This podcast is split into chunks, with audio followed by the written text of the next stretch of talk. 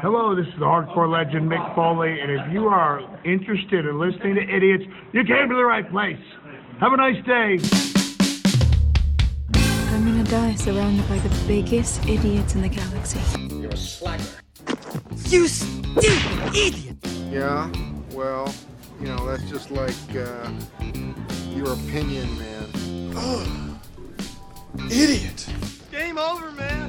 Hey, hey, careful Whoa. with that Ronnie Millsap. We're downrange.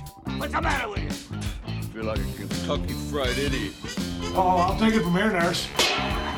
We're putting the band back together. Forget it. No way.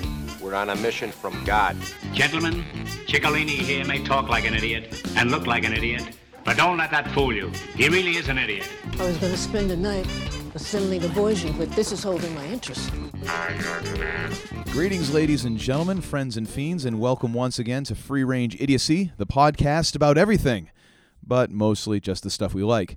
This is episode 15, and this time around, we'll be recapping this past Sunday's WWE Royal Rumble. My name is Todd, and with me, as always, freshly returned from his top secret mission to negotiate a peace treaty between Jim Cornette and Eric Bischoff, the jumpin' Jim Brunzell to my B. Brian Blair. He's got all the vertical leap you can handle. I give you the man they call Tim. Hello, brother. How are you, my friend? I am doing quite well. I uh, I figured we go back to a little Killer Bees. Um, Ah, very nice. Very nice. It's weird, but when I Jim think of Brunzell, man, he had a drop kick or five Well, within him. with a name like Jumpin', I mean, you ought to. And B. uh, Brian unless- Blair.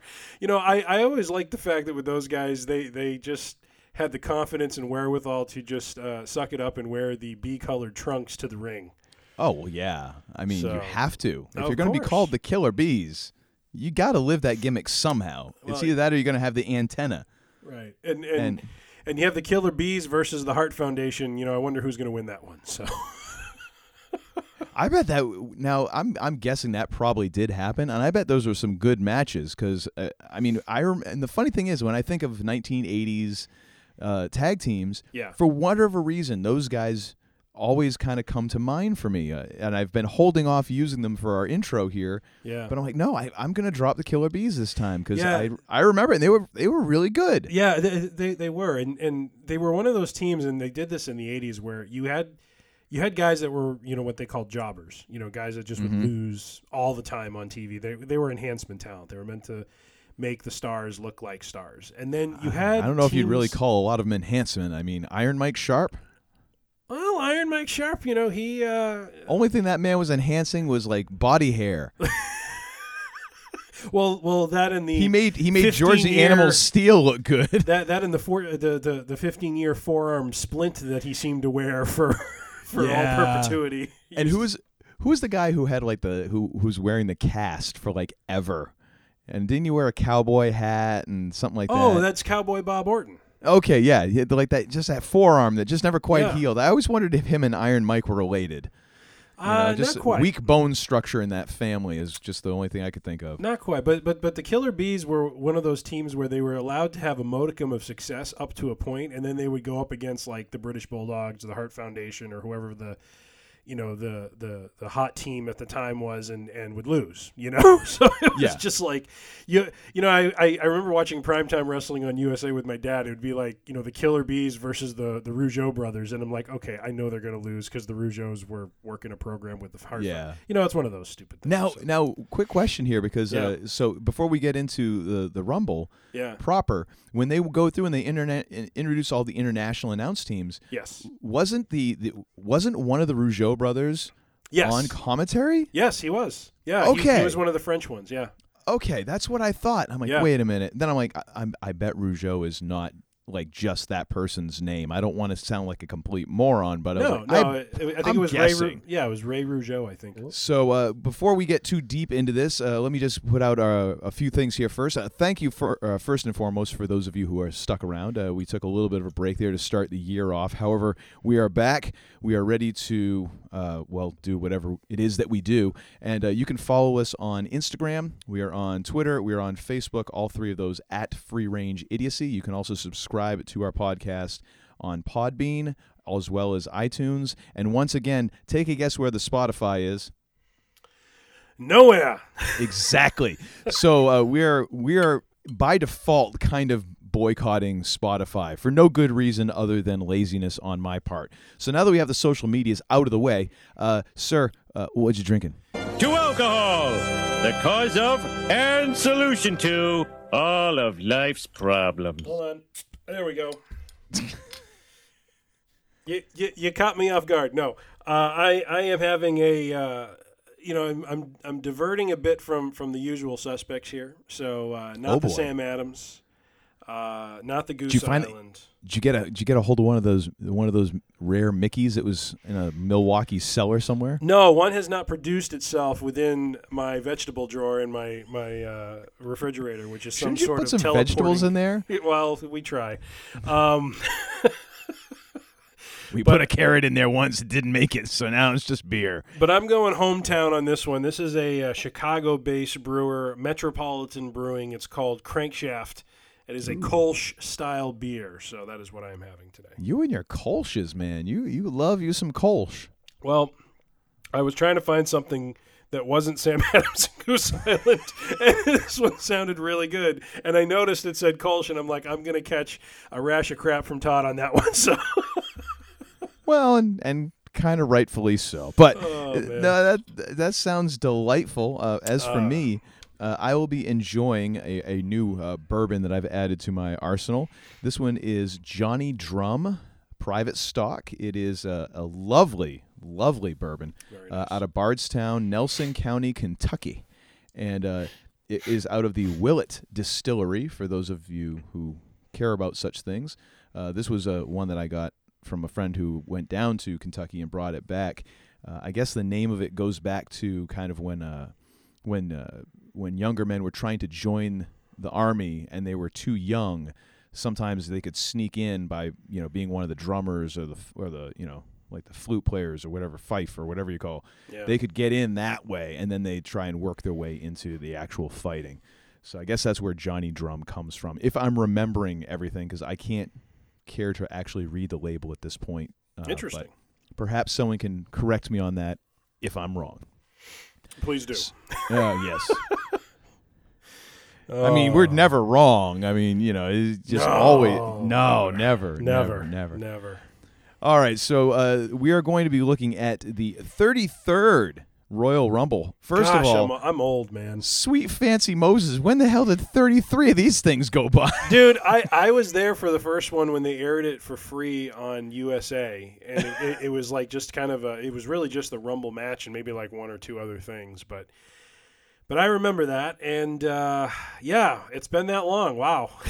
well, and I actually it just so happens I forget. I'll have to look through my uh, through my YouTube history and find this video. But there was a video explaining that uh, that Vince didn't like the idea of the the Royal Rumble at first. That uh, it was Pat Patterson's idea. Yes, yes. And they tried it out at a house show somewhere, and it went over like a fart in church. Yeah. And uh, and then it later got proposed in a TV meeting, and and I guess it was with a it was with Ebersol, I think. Yeah. And Vince was like, "Well, Pat, tell uh, tell him your dumb idea." Yeah. Yeah. and and they were like, "That's a great match for TV." Yeah.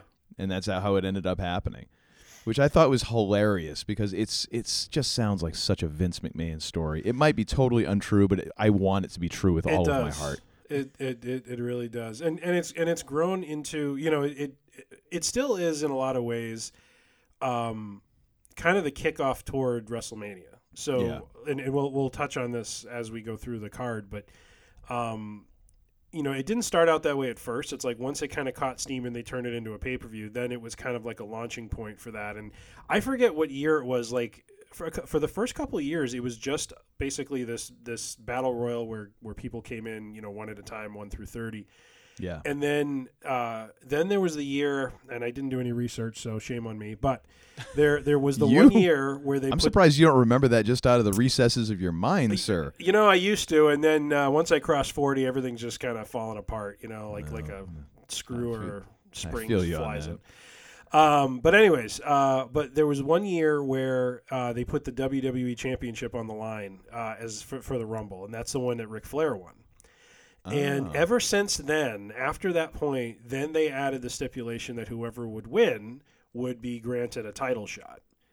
And then it evolved further in the 2000s when they decided to have, when they chose to have two world champions uh, because they had split into the Raw and SmackDown brands. And so they had two world champions for each brand.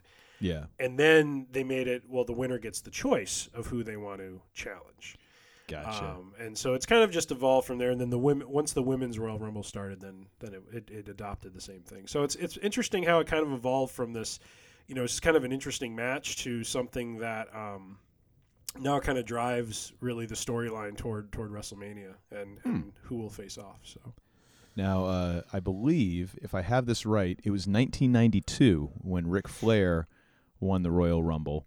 Yeah, debuted in '90. They did another one in '91, and then Well, yeah, n- I think '92. It's showing here the first Rumble was in 88.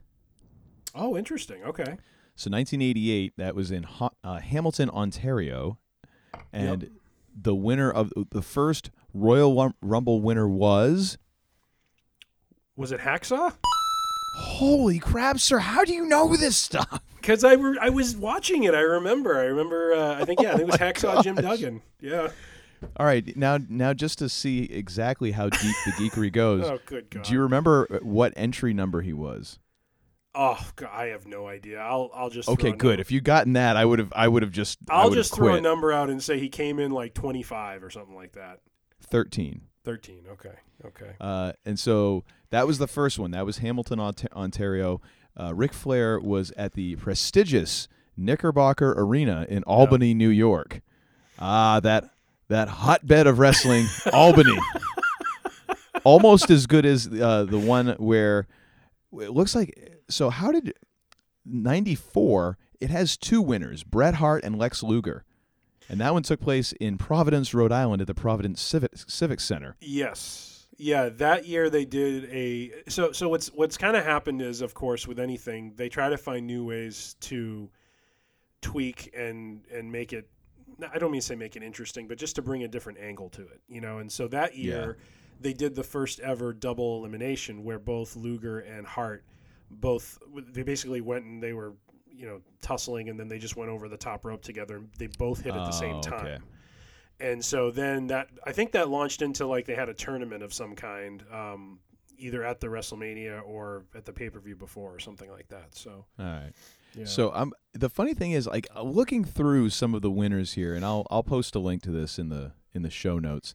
It is kind of funny because there's not really any entirely embarrassing ones. Although I don't know, I might argue for this year's, uh, but there are some ones that just kind of make you go, yeah, that you know, it's almost like Super Bowl winning quarterbacks, where you've got the Montanas, you got the Brady's, you Yeah. got the Mannings, and then all of a sudden, like Brad Johnson, how he how would he sneak in there? Right. How how I mean, he's not bad, you know, he's not bad, but Yeah. what really? You're in the club? Oh, okay, yeah. all right.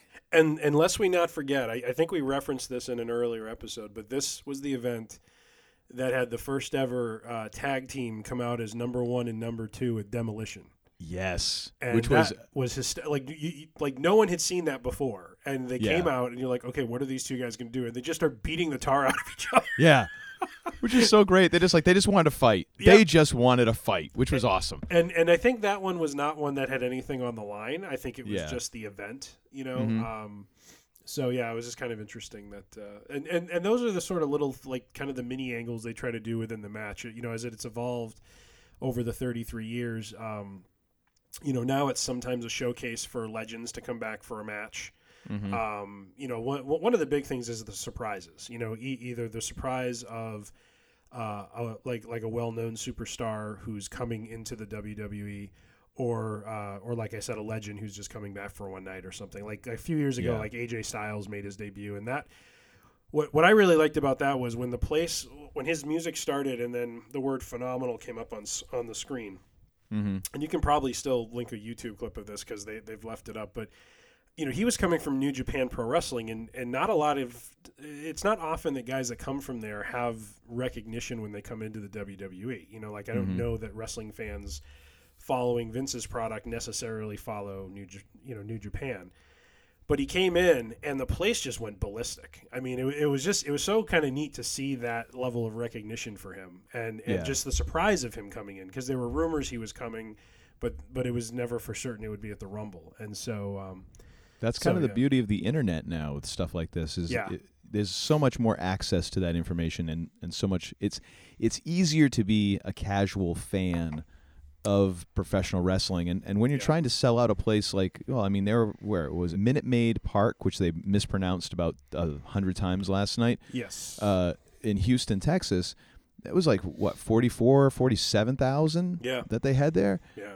You got to have some casual fans. Oh, You yeah. Oh, yeah. Got to. Yeah. And and I think the the internet makes it a lot easier to kind of keep up on, on that, especially where you can be like, "Oh, who's this dude?" and and 2 seconds later you've got an entire page of YouTube Yeah. videos that you can go through and listen and and see who they are. Right. And, and and before we move on, one last thing though is these events though over the last few years have been somewhat I I don't mean to say controversial, but given your your favorite character Roman Reigns, um, because of his and- and like you just said, because of the internet and the casual fan understanding of what is going on, and, and the fact that there were other people that fans felt were more deserving Mhm. of going on to WrestleMania than Reigns, you had over the last few years a lot of like crowd, what do you like, like a reversal of the crowd against what what basically was the winner.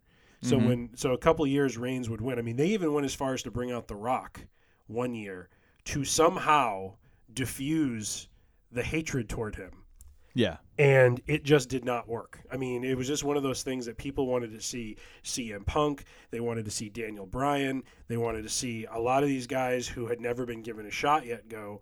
And when, you know, as soon as Reigns, or, or, or, or sorry, as soon as those favorites got eliminated, everyone just checked out.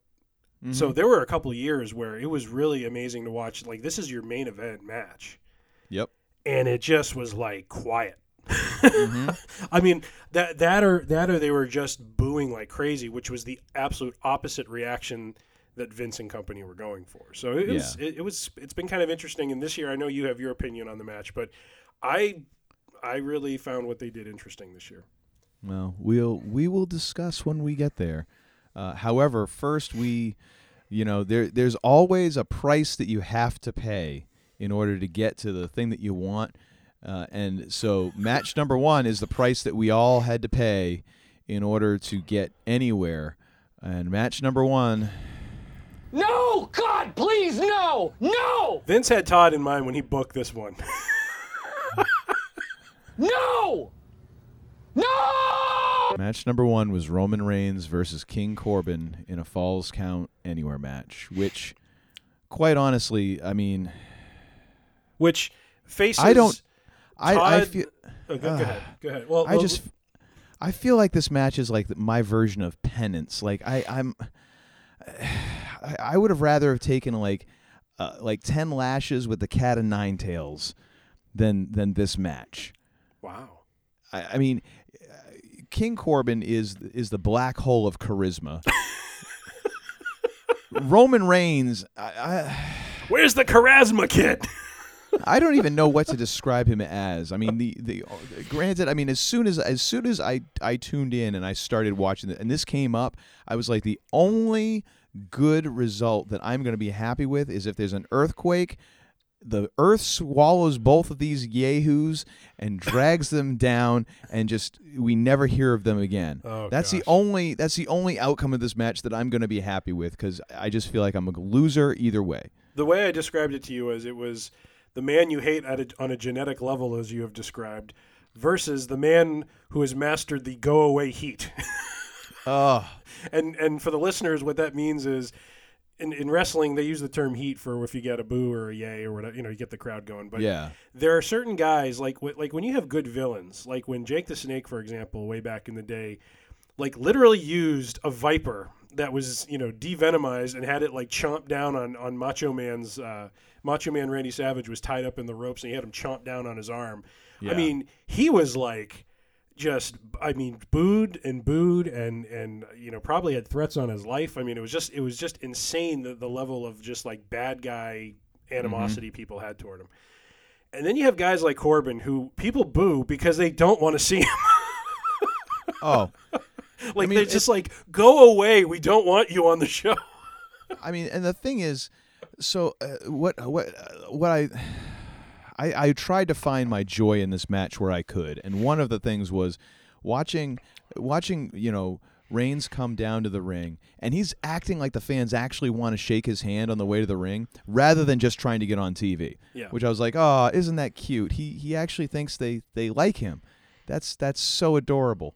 Uh, and then and then of course they have to do the cutscene because uh, Andre the Giant took less time when they were carting him to the ring in WrestleMania.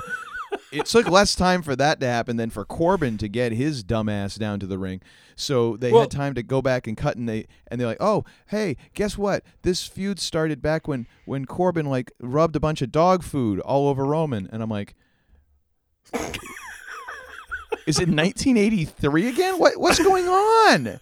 And then I was like, "Well, there's two things here." Um, beyond the fact that I feel like I'm in a time warp, is one, I actually thought that was Roman's fetish. I thought that he liked that. Uh, and two was, i- in order to really set you up for this match, it would have been more accurate had he been rubbed down in dog poo, because that's kind of where we're heading with this match. You know? Oh, that's too funny. And Yeah. then and then I loved, you know, the announcers are trying to build it. Oh, these guys are if if these guys are as great as they keep saying they are, why are they jerking the curtain to a damn near quiet crowd? Like you, it was almost like everyone in the crowd was like, "Shh, we're trying to read the program." I think it was kind of a a ring psychology thing in the sense that they were both competing later, right, in the men's Royal Rumble. So if Well- they have a match, they they do it first so that they are in some shape to be able to actually compete in the match later on. But okay, well, here's the problem with that. Okay. Okay. If if you're if this is that integral, if if Roman Reigns and King Corbin are like your two linchpins for the Rumble later on, you're screwed. You're screwed. Well, I I think they're at a point with Reigns where like I almost feel like this feud that he's been doing with Corbin, and he had a feud prior to that with with Drew McIntyre, um, who ends up winning the Royal Rumble. Um, it's almost like they're trying to keep him away from the title. You know, like al- almost kind of like have him just work with some other guys to see if they can build up some goodwill within the fans to then turn him loose on the title. Uh, it's just Corbin is probably not the guy for that for, for that task. Um, I, I happen to find it really funny that I think there was some sort of miscommunication during the entrance because they just kind of stood there with him while he's sitting on the throne and he's like looking down, yelling at the guys, and nothing's happening. You know, it's Yeah. like. And and at one point, I could see, I could read his lips, and he's just like, you know, yelling, "Put him down!" Like I think he was even getting nervous. Like, guys, we got to get the show on the road here. You know, it's Yeah. like, "Put me down, please," you know, sort of thing. So it, it was a little. I already odd. stink. I already stink enough that I'm five minutes away from being fired. Anyways, don't don't ha- like- let it happen during the match. It's like, it's like, don't you hear the crowd? They want me to go away. Yeah. Let me get going with my job. Well, and oh my god. the, my my main problem, aside from the participants in the match, is this match was so slow. Like saying it was moving at a glacial pace is insulting to glaciers. they, I mean, literally, they're they're not. There's no pursuit. They're just walking through Yeah. the crowd, Yeah. and occasionally a real weak punch gets thrown, and it took forever. For I mean, you could have cut that match in half, and no one would have cared yeah. at all. I we I think people would have been thankful Yeah. because that match there was so few high spots in it. You know, it, it was. I mean, at one point, did you hear the USA chant? Yeah, I, I wasn't sure where that even came from. I'll tell you where it came from. Boredom. Oh, That's where it came from. They're just like, you know what? We got to do something. We're falling asleep. We paid good money for the tickets. Let's yell USA. So- Like, that's all I could think of. So, so did you notice kind of early in the match when they were kind of they, they hadn't moved into the crowd yet, but they were near the announce tables that are ringside, Mm-hmm. and you get this view of the announce tables where you can see their monitors. Yeah. Go back and watch it. When I look at the monitors, it it literally looks like they're playing Tecmo Bowl. Like like it's this green with some colored striping on it, and I'm like, what are they watching? Like, is that some sort of weird like script they're reading, or are they actually It playing wouldn't a video? surprise me. I mean, I would. I, would be. I'd be. uh, You, know what, Michael? You got this one. which which was hilarious because another thing that I noticed as as they're as when they when things finally started happening, besides a couple of punches and kicks in the crowd, when they when when they started, uh, I think it was Reigns did like a bunch of Samoan drops. Well, on- th- then on- they moved and- to the, the, the remote like announce table row. Yeah, and yeah. I thought they were going to do a they were going to continue to work that spot where they were going to go all the way down the row and, Yeah. and take out all the tables. That would have been awesome. But oh my gosh, I mean the Samoan drop is so over with Michael Cole. Like that is his favorite move of all time. Oh, he well, was Michael he was Cole acting is, like uh, that was like oh my gosh, this is the greatest thing. It was like Mick Foley diving off Hell in a Cell. I Yeah. mean, that's the level we were getting. I'm like, really? He just picked him up and dropped him. Like that's not that impressive. Right. I actually wrote down a note where I said the German announce table has more heat than Corbin. Yeah. like people like got off their butts more when they went to the German announce table than they did when he came down the aisle. Oh my gosh. And the funny thing was, so when there was finally a run in, I'm like, couldn't they have done this 20 minutes earlier? And that way, you know, like do the, you know what? Do the run in like 30 seconds after the introductions. Yeah. Save us all the pain. Save us all the pain. And then, of course, uh, you know, the one high spot, which it goes to show the, the one high spot in the match Had nothing to do with them. exactly wasn't even a dude in the match. That ought to tell you something. Yeah. So then we then my my my favorite slash least favorite moment in the match was uh I wrote down ah the old obviously gimmicked plastic crapper bit first pioneered by Bruno Sammartino in 1972. Which Oh, was even awesome. I mean the fact that they just had like two furniture movers like bolted to the bottom and acting like oh no one will notice cuz these always have wheels. I'm like no they don't. Oh, no they don't. Like actually, part of the reason thing that you don't want a want one of those things to do is to move. Well, that's the mm-hmm. last thing you really want to do is to be able people to push it around. Right, But hey, right. whatever. And they did, even did a crappy job on it because there was like a couple two by fours as shims on the bottom. Like you can't even do construction well. like there's no pride in this build out. But the worst part about that was they tipped it over. I'm like, they didn't even have the the like th- they didn't even put in any like fake poo in, like just kind of leaking out or anything. It was just like a perfectly clean, empty I- plastic crapper. I noticed that too. Like like you didn't see any liquid come out of it, and then Corbin comes out, and he comes out exactly the way he went in. Yeah, I'm pretty sure he used the hand sanitizer when he came out. Like they didn't even show him coming out or nothing. Nothing. I'm like, have oh, some pride in what you're doing. Yeah. And then finally, you know, about 25 minutes too long, uh, uh, Reigns does a spear on top of the dugout because, and he gets the win because there's no justice in this world. Um, and and that's that was the match. That's the opening match. Is just 20 some odd minutes of these two goofballs having a slap fight and, Now, wa- and, like I wandering ar- wandering around like two guys who escaped from a rest home and didn't get their meds through the crowd. Like they didn't really. There was no plan. It was like, did these guys just meet before they got here, and there was no time to even think of these things? Right. Right. It was. Oh my gosh! It was. It was. Su- I was like, I thought the pinfall in the Oh. dugout was kind of a cool visual. Um, problem is when your finisher is the spear, it, it's it's a little bit lackluster. You know what I mean? oh yeah. Like it's just, well. I mean, know. granted, his his setup is the the Superman punch. I mean, let's let's put it this way: lackluster might as well be Roman Reigns' middle name. I thought of you every time he cocked Roman his fist and went to- lackluster Reigns. and went to throw the punch. I'm like, oh, Todd. Todd's having a sip of beverage at that point. Oh, I was, uh, it- oh boy, I was I was gonna have to dig deep into my supply if that if that match went any longer. Let me tell you. Oh gosh. Yeah, and the the actually the funniest part of that whole match was seeing the uh, the the the World Series logos that are still on the the dugout and realizing the whole like cheating scandal that has befallen Houston. I'm glad you said that because I was thinking that too, and I was waiting for one of the announcers to make some sort of sign stealing, you know, sort of joke. But then again, it's Corbin and Reigns, so what are you going to say about it? Oh yeah, there's no sign. Ugh. So so I have to I have to ask because we are we are going to rate these matches. Uh, what what did you what rating did you bestow upon this match? So for I, lack I- of a better term. I view a 2.5 as as average, so I, I gave it a two because I felt it was below average.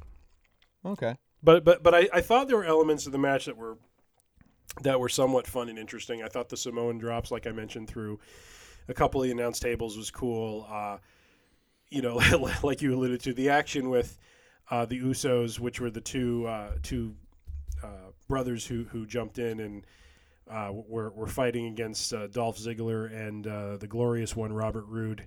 Um, You know, I thought I thought that run in was good and was pretty vicious. I think it's building up to a six man tag they're going to have at WrestleMania between those those three. So I know which uh, match Todd will skip uh, when we get to that one, but. Uh, and then, like I said, I think you know just battling it out on top of the dugout was just I, I, there were just vi- it, it's more the visuals for me. I mean, there was really I'm not invested in the story. Uh, there really wasn't much of a story they were telling here. It was just a vengeance match for Reigns. He got his win, uh, Mhm. and it's just like, eh, let's let's move on. So I, I gave it a two two stars. Okay. Initially, I I rated this as a one star, Which I'm not shocked by. and uh, but then in retrospect, uh, I I did feel that uh, that the match was lackluster enough that it did deserve a, a, a change in rating. Of course. So uh, I took this one from one star to negative three thousand four hundred and seventy-one stars. Oh wait, I deserve some credit for that. I texted you that last night. That that is that is one for each brain cell of mine that died during this match. And actually, saying they died Oh, isn't quite fair. Those brain cells committed suicide, so they did, did not have to watch any more of Roman Reigns and King Corbin. Oh, so negative three thousand four hundred and seventy-one on me uh, on this one. So it's going to be awful hard for them to dig out of this hole. I, I I'm not sure that they're going to get back to uh, back Yeah. to the Mendoza line. I, I don't pay-per-view. think so, given the way you rate these things. Holy Yeah. Um, so Oh. that that then leads us to uh, match number two, which I mean, hey, we can only go up from here, right? Uh-huh, yes. So match number two was the the women's Royal Rumble, which I, I can we just take one moment here, uh, and I know we t- kind of talked about this at Survivor Series, but man, it is it is still. I mean, granted, I'm not watching wrestling every week, and this is like the second pay per view I've watched in the past year. Um, so it's it's still very strange, but yet really cool to see WWE have such a great women's division. Oh, yeah. because back when 20 years ago, 30 years ago, have, I mean, having a 10 woman rumble or a 10 woman like uh, uh, battle royal would have been unthinkable. There, they, there was not that many women under contract Right. with WWE at the time. Right. To have 30 Yep. women in a match and then still have another two matches featuring women who aren't in that match on the same pay-per-view is just it's kind of crazy for me. Yeah. And and I think it's really cool because I feel like so many of these women are are very talented.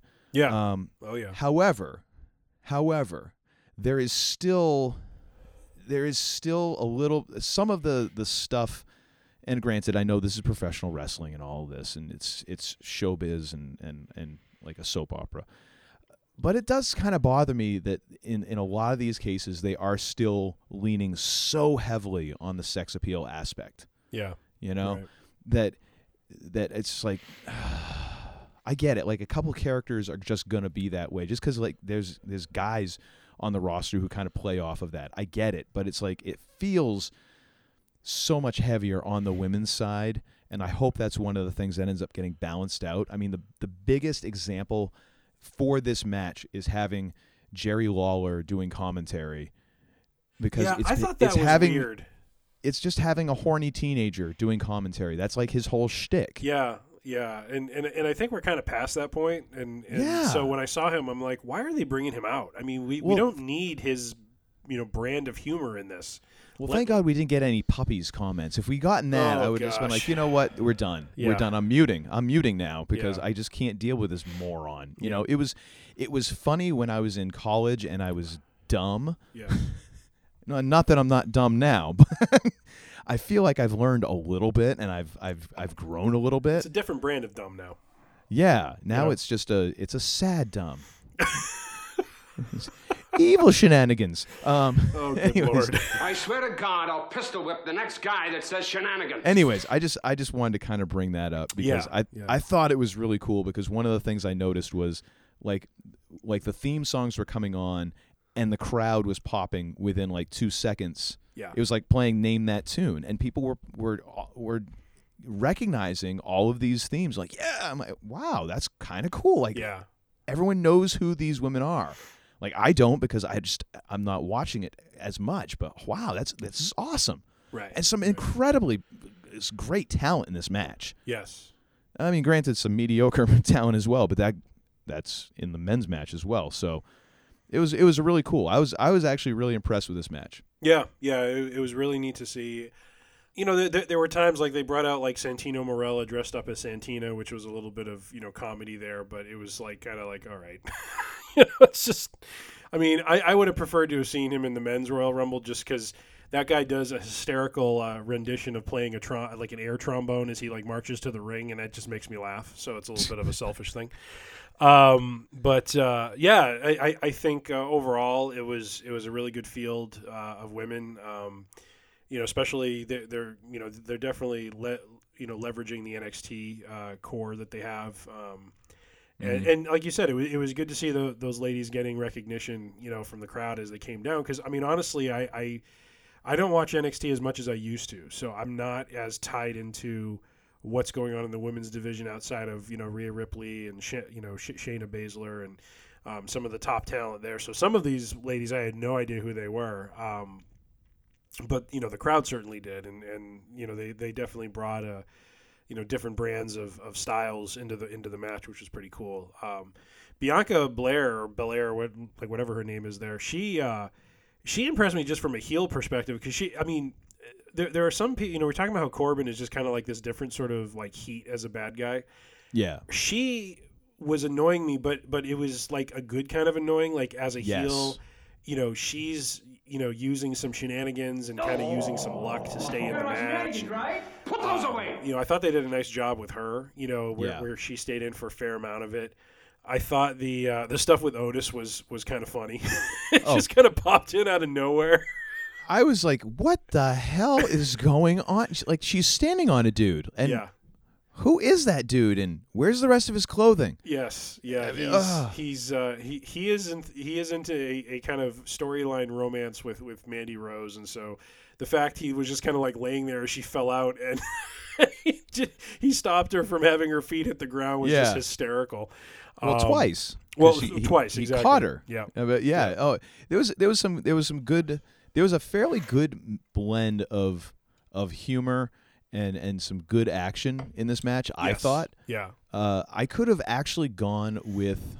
I could have gone with a little bit less of some of the more over the top elements. Uh, and here I am speaking of Nikki Rhodes, uh, who I feel needs a, a mixture of, of like medication, counseling, and coaching. You- Are, are you talking about Nikki Cross? Nikki, oh Nikki Cross. Why did I say Nikki Rhodes? Well, because there, there was the Mandy Rose uh, who. Oh yeah, yeah. I again, this is uh, having to decipher through thirty different names. I and- know. and not and not knowing but like three of them. Yep.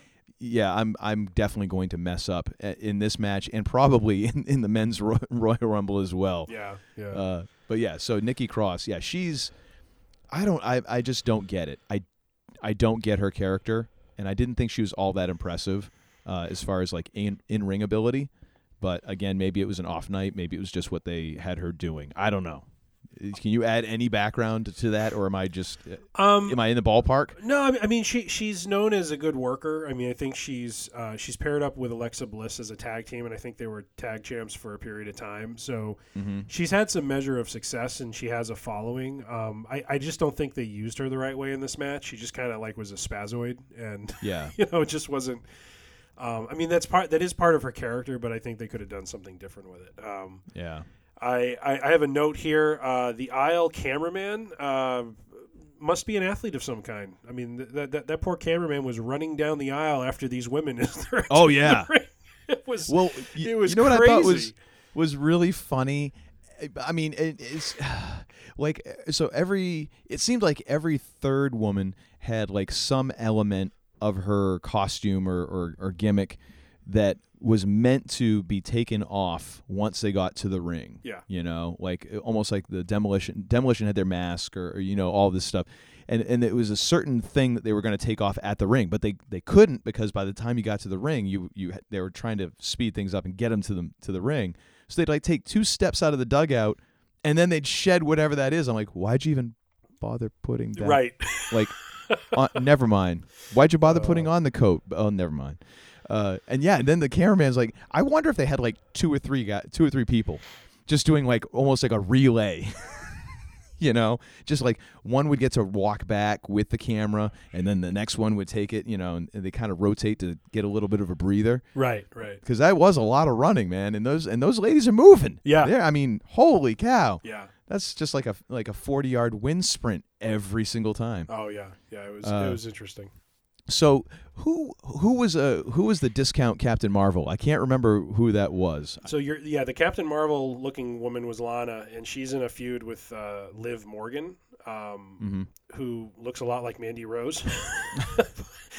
and I, I have a note. I'm like, are they the same person just with different colored hair? I don't know. It did get Um, confusing for a couple moments. Yeah, and and so they're in what I would consider to be the soap opera-ish feud of the millennia here, with uh, the two of them, Bobby Lashley and Rusev, who were absent from the event last night. Um, I won't go into depth on it. it it's one of those uh, feuds where you just kind of like, uh, do, you know, do I want to?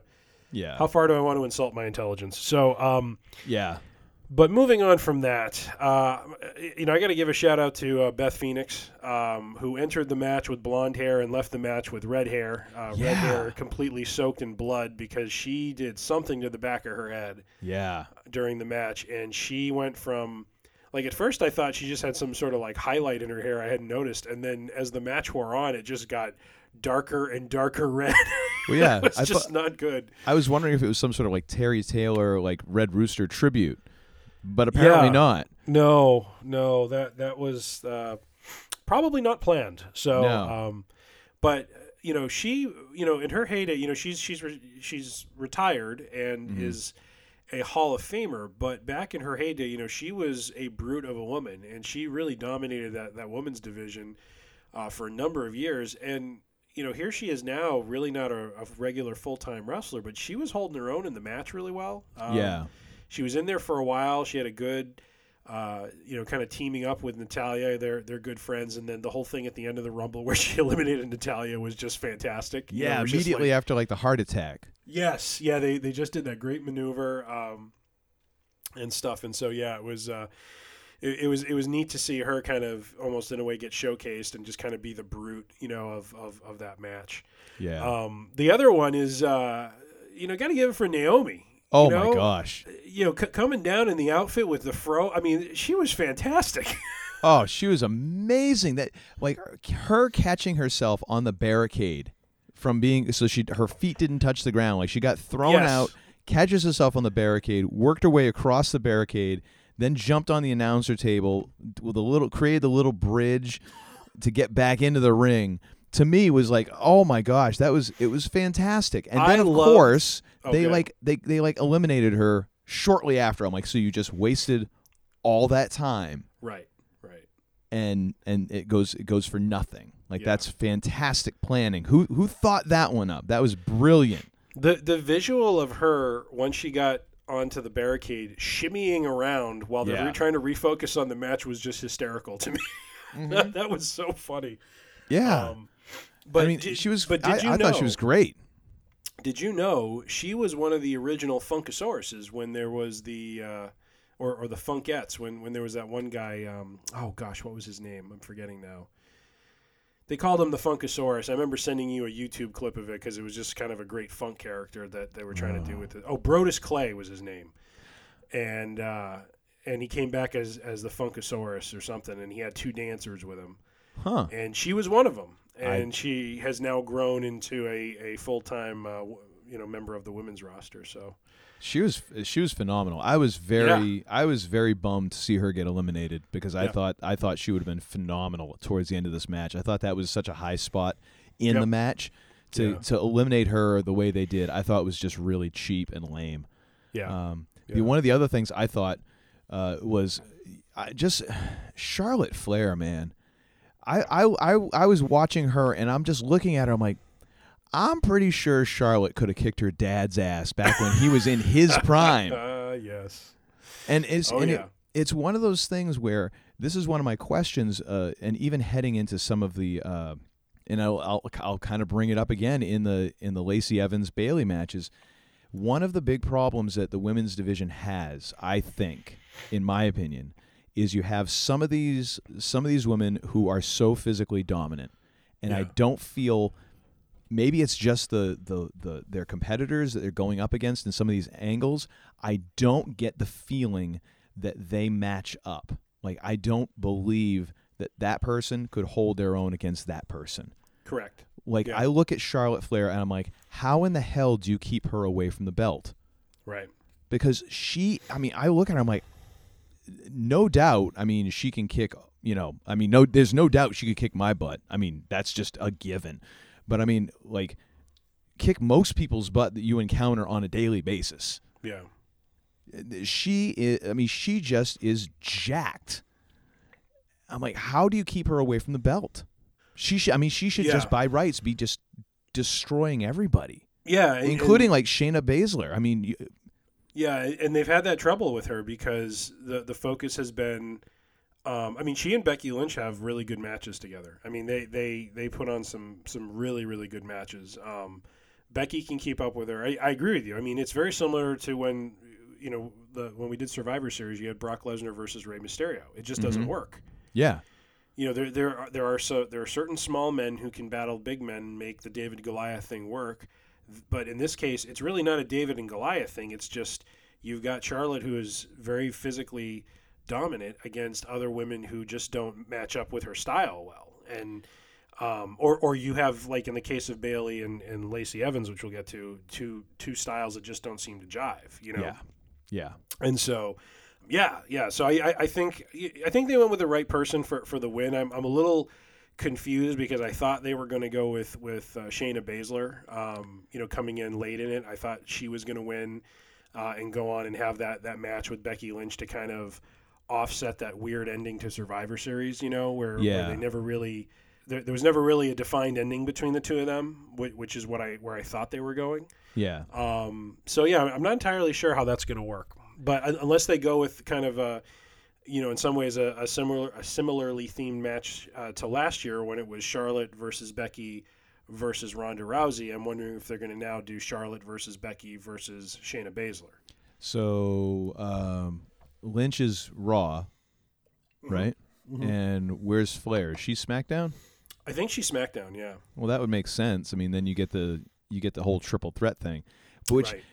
Going back to one of my complaints about the triple threat matches in Survivor Series, in the Royal Rumble, when they do these false eliminations, to me, it's like, oh, well, we just need to make this person go away because we don't have enough interesting stuff for them to do, and we need to get other stuff going.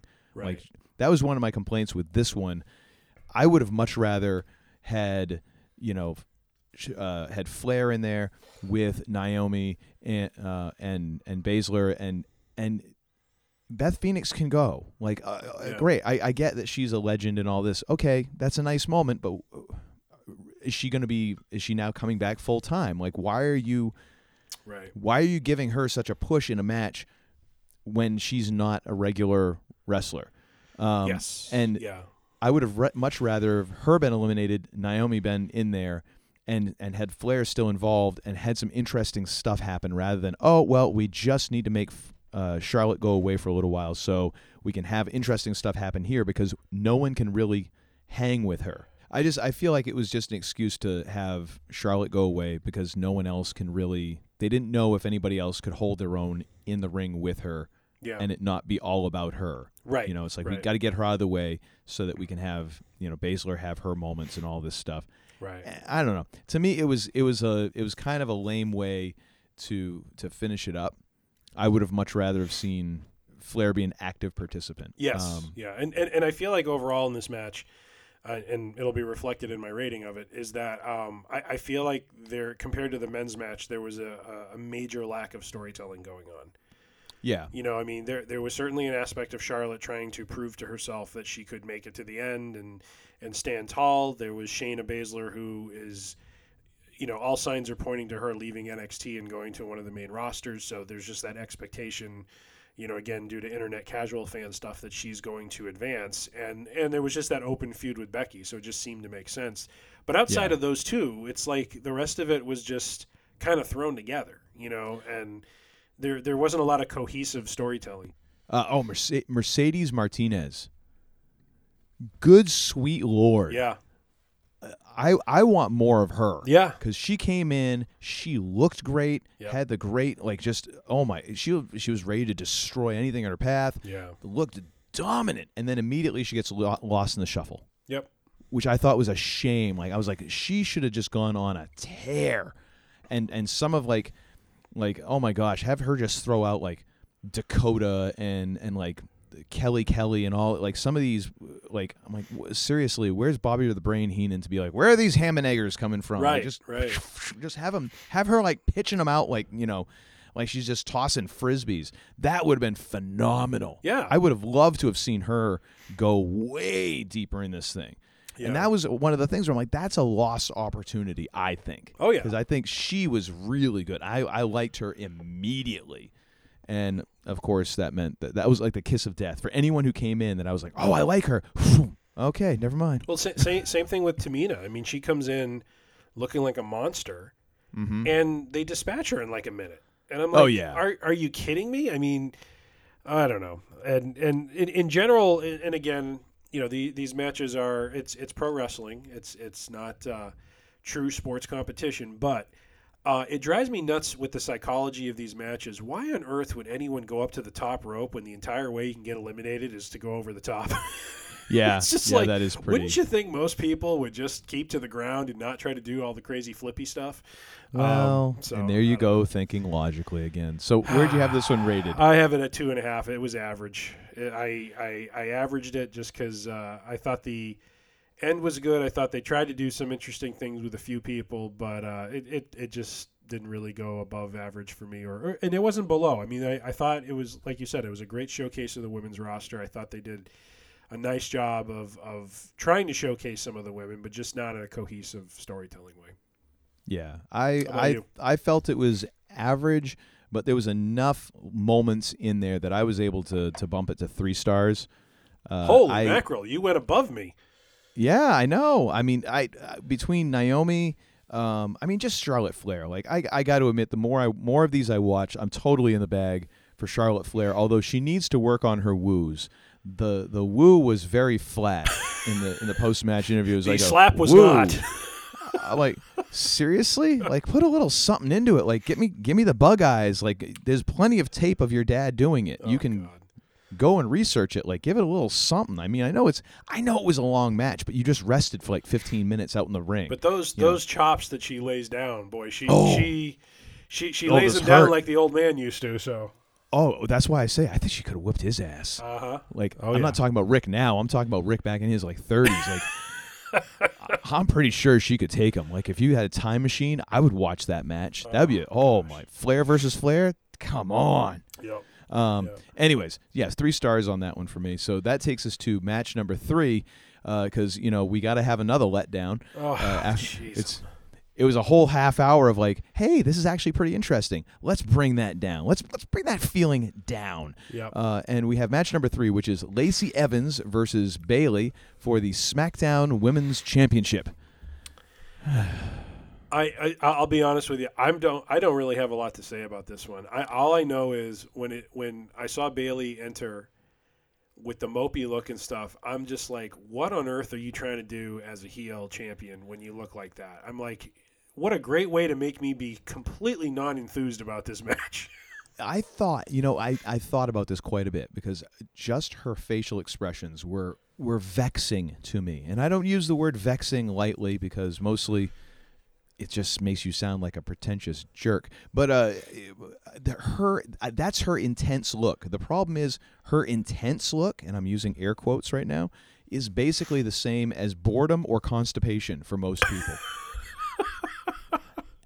and I'm kind of joking, but I'm kind of not. I know, Like I know. that's just what it looks like. Yeah. But that's her trying to be tough. And it's like, no, no, no, that, uh, mm. You need to go and look in a mirror and check this and then have a few other people give you some feedback. Like people, people who you trust might be a good idea. And I, the weird thing for me was, so there was, there's a couple things here that just were, were tough for me. Like at the beginning where it was like all of a sudden now injuries in a wrestling match mean we're going to bring things to a screeching halt. Right. Like when did this ha- when did this start happening? Yeah. Yeah. When when did this become a thing? Yeah. I thought that was weird, although it was kind of like okay, well, it was a like a luring sort of playing possum sort of thing. Okay, fine. It was a very slow paced match, but quite honestly, it was it was almost like light speed compared to Reigns and Corbin. So I was like, all right, based on that, eh. Yeah. I just never really felt like it hit a gear. You know, like like Yeah. like matches hit a gear or, or two in terms of flow and action, and and this one just didn't take off. Mm-mm. It didn't go anywhere. Like, and again, some of it goes to Bayley. I mean, her original gimmick is this kind of, excuse me, happy-go-lucky kind of underdog. It's like, what are you now? You know, you're, Yeah. you're you're not a ring technician. You're you're not. You know, I look at a guy like Samoa Joe, who, you know, when he was a heel, he, he's a face now, but when he was a heel, you, you understood why people feared the man. I mean, he's he's a Mhm. submission expert. He you know he, he knows how to lay out pain. He knows how to go after a body part and and dis, and you know dissect his opponent as a strategist. And you, you look at Bayley, it's like, what are you bringing to the table? You know, I mean, yes, you're, you're upset now. That that's great. It's not something that sells me on you as, as a champion or as, or as a wrestler. It's just it's very anticlimactic. You know what I mean? Yeah, and that is a, that's another thing. Like this again goes back to the whole I don't buy you actually being able to hang with your competitor. Lacey Evans, I mean, former Marine, you know, uh, a, a much a, a, a much more sizable competitor to Bayley, like taller, got the reach, you know, all of it. And I'm supposed to believe that Bayley's beating her up, really? Right. I mean, it would be one thing if she like she was a, a cowardly heel or something like that. I, I maybe I could get it then, but I I don't buy it.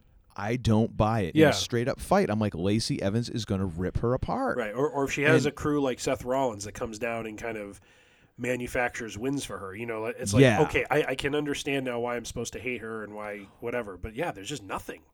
Or if you or if you kind of at least build her into something like um like almost like Taz back in the day, like just like uh, she's smaller, but yet she can pull out these uh, these moves that use the, uh, the use the opponent's uh, you know strength and size against them, like Right. through leverage or something, or, or she's a submission expert or something. I don't get anything from her. Like I just don't buy it. And and again, it doesn't have to exist in reality. It just has to exist in the reality of wrestling. Right. And it doesn't even work there. Yeah. Yeah. You know.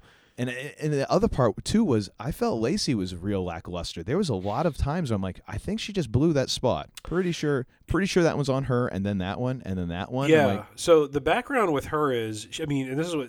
So once I say this, you'll kind of understand. So when she Mm-hmm. debuted, sometime I think it was spring of 2019. You know, she debuted as a heel doing this, you know, Southern debutante thing.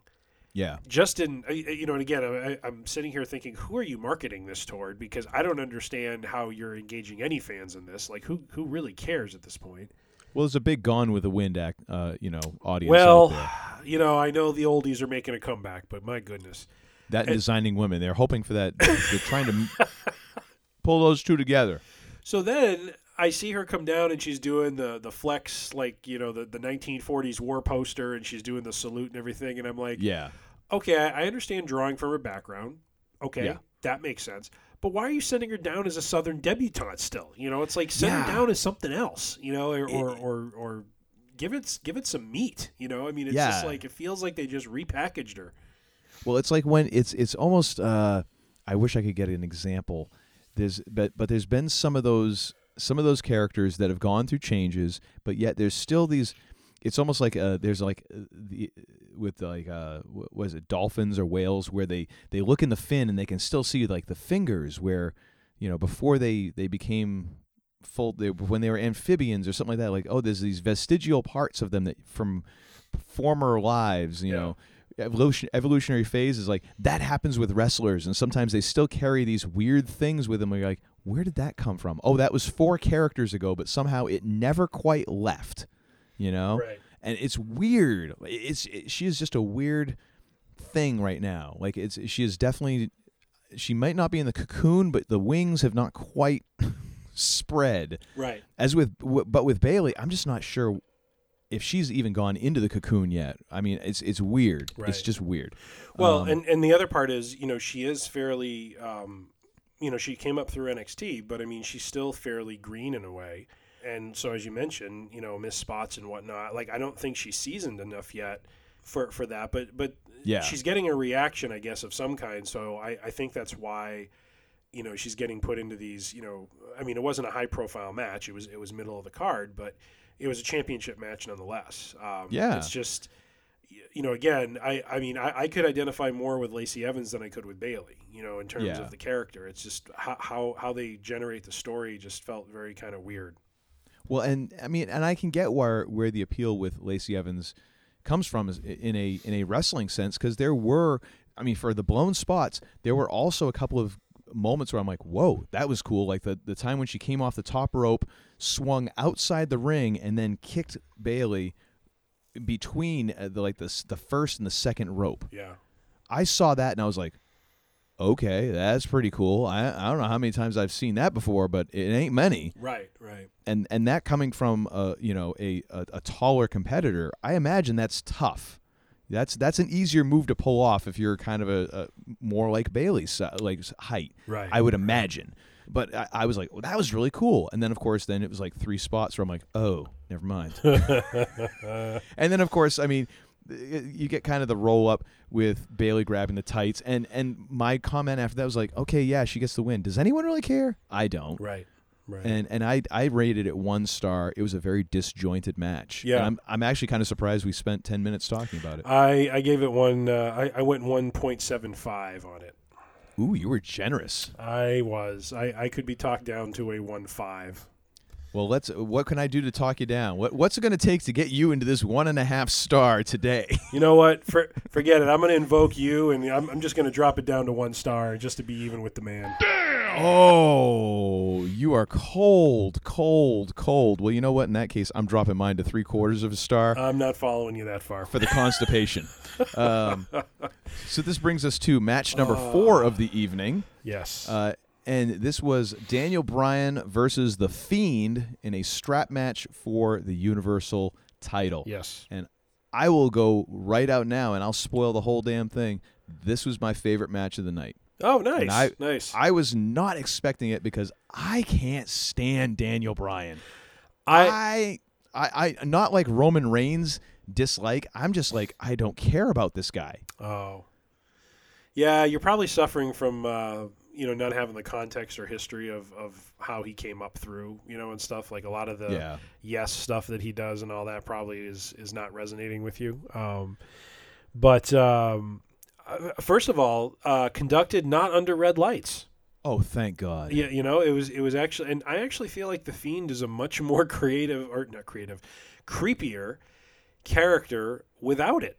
Yes. You know what I mean? Like I like not having that red hue drown everything out actually kind of makes him look a lot more menacing than what you're typically used to when they did that crazy, you know, red lighting for the match and stuff. So I, Yeah. I I was happy to see they didn't do that. Although I will, I will say the one thing that I did not, I was not a fan of, is the custom belt. I thought it was much creepier when it was just the regular belt, Yeah.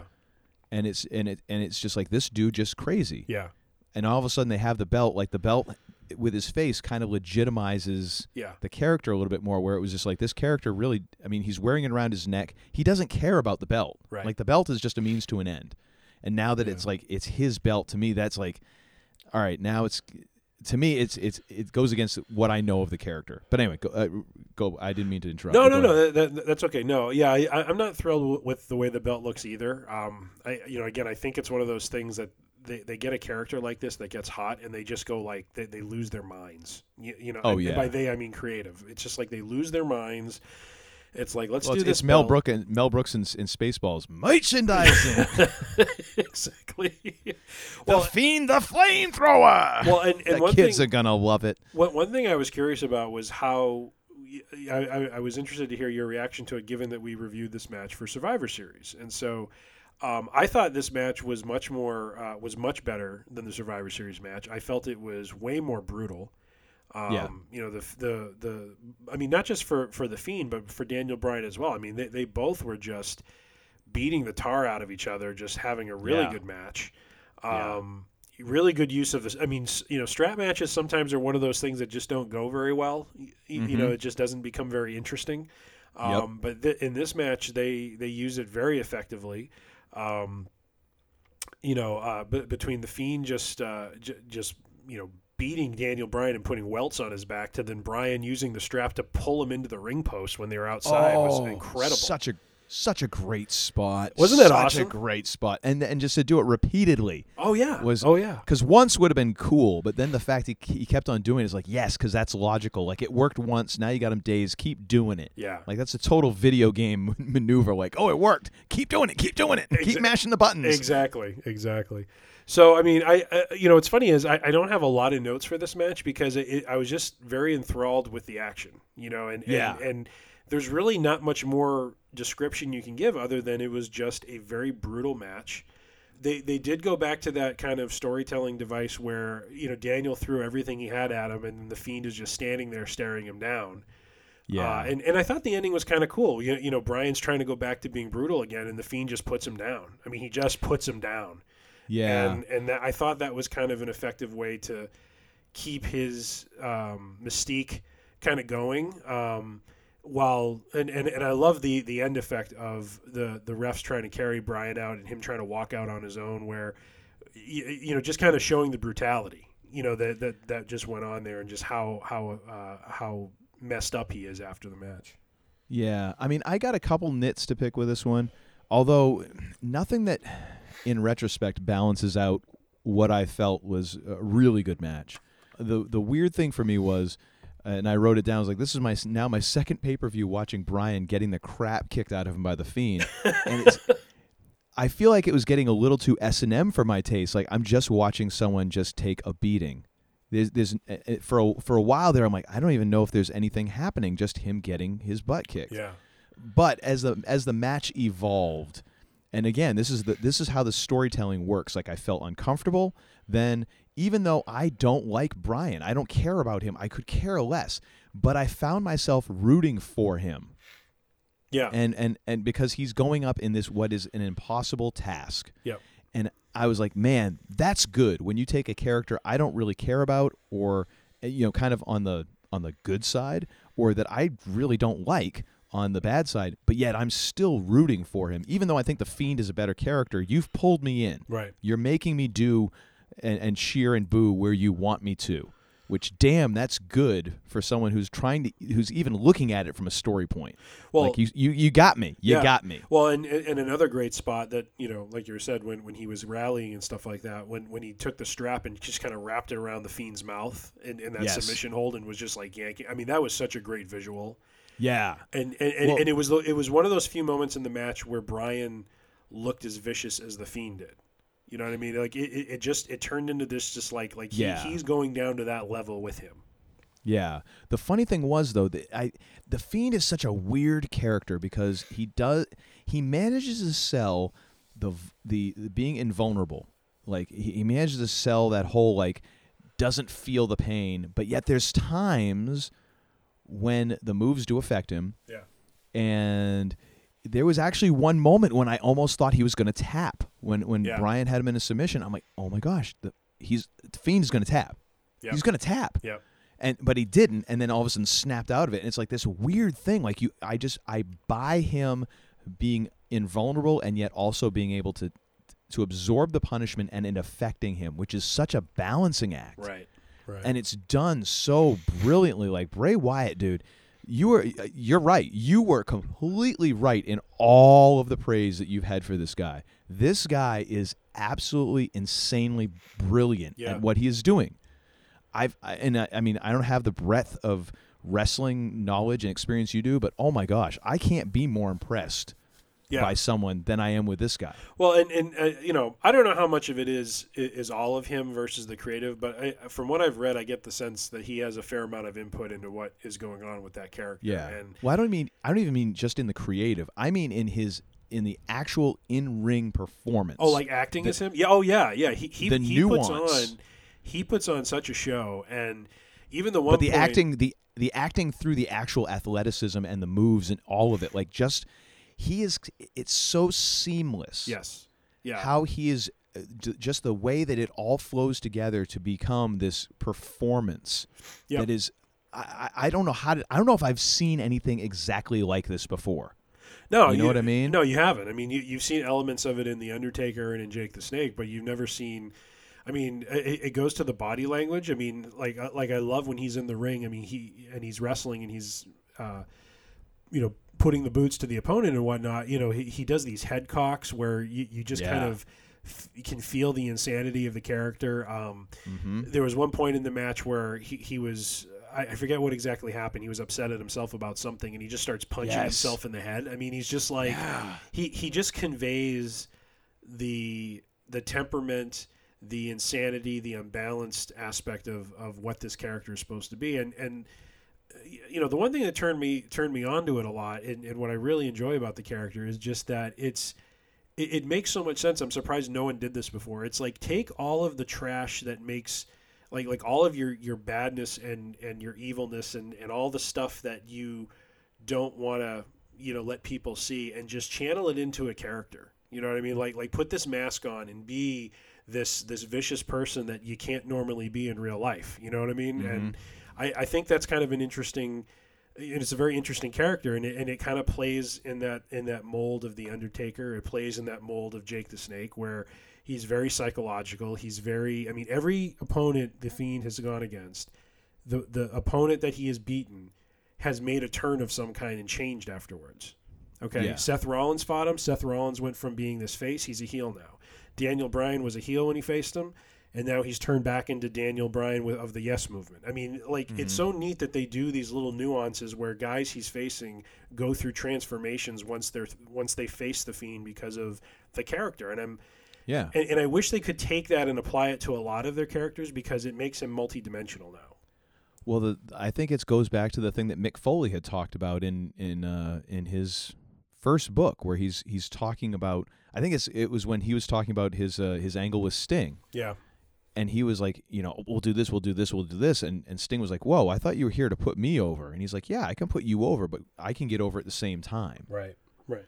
and I think I think the Fiend is a character that can do that. The Fiend can get over and can also be this catalyst for other characters because Yep. it is is such a strong thing. And I think I think other other wrestlers have done that. They've channeled some of that like the the negative aspect of themselves, the dark side of themselves, but just the way that he, it all fits together and it's not a crazy thing. It's not like the drooling, like sort of crazy, like biting the the ring, you know, turnbuckle and all that, or anything. It's it's derangement. Yeah. You know, it's this weird sort of thing where it's like there's such a mixture of different things, and and and he comes at it from different angles all the time. Yeah. You know, and it and it just turns on a dime. I think that's what. Oh man, it's it's it's creepy and yet it's fascinating to watch. Yeah. Oh yeah. You know, one thing out of this that I took, and it finally hit me in this match, I was like, it's got to go. The announcer table spots have got to go. Oh, like too got too to go. too frequent. Every match Yeah. Yeah. in this in this pay per view, I'm pretty sure had at least one announcer table spot. Right. It's so lame now. It's so lame. It's almost as lame as when they used to have the, the announcer table gimmicked. Yeah. So that it would collapse if like, you know, Lawler cut a good sized fart next to it. they don't mean anything. Right. Like there's nothing. It's like stop, do it. Don't do it for like a year. Yeah. Just none. Don't you know? I don't. I It's just it's lame. It's lame at this point. point, and it wasn't even used very well. I felt here. It's the same shtick every single time. Yeah. Wait until it actually means something. Yeah. You go to the well one too many times, it just doesn't have the same meaning Yeah. and effect. Um, yeah. and I have to disagree a little bit on the on the ending. I felt it was a little weak. Really? Like I, f- I felt that the ending it wasn't as big as some of the other spots in the match. And, and just the idea of like, oh, he's got him in the mandible claw. Well, he already had him in the mandible claw once or Yeah. maybe twice before that. And it was just that one, you know, and Bryan's fighting back, and it's just that one slam. It's not even like a full slam, like, like he gave him a, you know, a choke slam or anything like that. He just kind of slammed him down with the mandible claw and pinned him that way. Like all of a sudden now, he can't even roll one shoulder up. Right. I felt that was a little weak. I felt like there was a couple of points before that. If had you ended the match, it would have been more devastating and more of a finish than that. Yeah. I get, I kind of get where, what you're saying, and I kind of get what they were going for. I don't know. It just kind of left me going. Uh-huh. Oh, I think it's okay. a, that's I, it. I, I think it's a contrast that I, I mean, for me, I think it only works with that character, the Fiend, where Yeah. where where you have Bryan lay into him two or three times with the strap, and he just goes right to the claw, drops him, and it, it, it it's just that it, it's that kind of, I guess, and maybe I was reading into it too much, but it's that idea that he just sucks the hope out of Bryan. You know, the, Yeah. like there's just there's no more he can throw at him. And so he tries to go brutal again, and it's just like, no, you're done. And he just puts. I mean, that's the way I read it, but I, I, I can see what you mean because it does feel kind of disjoint the way they, they ended it. In that and you know what might have you know what might have helped with that a better announcer and and and I'm not trying to be I'm I'm only I'm only like like okay like 70% being a wise ass but I'm actually being serious about this. Like like you picture like JR in there I think he could have gotten that point across. Oh, yeah. you put in Oh, yeah. a better announcer than I don't even know who was announcing this match. It was probably Cole and somebody else. Uh, but you you put someone in there that can sell that. That, Right. oh he's just sucked the hope right out of him or something like that. That's all I needed because I, I, I get what you're saying Yeah, I just felt like. I needed that extra nudge or something Right, right. you know um, no, I hear you. I hear you. so uh, so what'd you rate this one Uh, I went three and a half on this. I thought this was uh, was, was very good. Um, it didn't quite hit the four star range for me, but but it, it was very very good. Um, you know, I feel kind of overall with the event. You know, this is where the event started to like an inflection point where it starts to get better. Um, and so this this was the first match kind of driving in that direction. So I I enjoyed it. Very very well done. uh, I had this one initially I had this at like I, I want to say three and three quarter stars to go on the old star search uh, Very nice. terminology uh, however in retrospect I mean by far for me this is the this is the match of the night was the match of the night I gave it 4.5 Wow, very nice. I- very optimistic of you. Well, I was. This is the one match where I was absolutely one hundred percent involved and entertained. Yeah. Yeah. I mean, there was no doubt about it. Uh, like every other match, if I didn't want to, pa- if it had been a live pay per view, I, I could have gone and, and, and had a pee and and felt pretty good about it and and not missed a whole lot. This one, uh, uh I'm holding it. This might be a thirty minute match, but you know what? I'll cross my legs and I'll I'll make do. Yeah. You know, I, I got to see all of this. Yeah. Um, so that's kind of the thing that I used in this because uh, it really was. This was to me, this was tops. Oh, nice, nice. Which uh, then brings us to match number five of the night, um, and I'm uh, Asuka, right? Yes, Asuka. Even though there's a U in there, it's Asuka.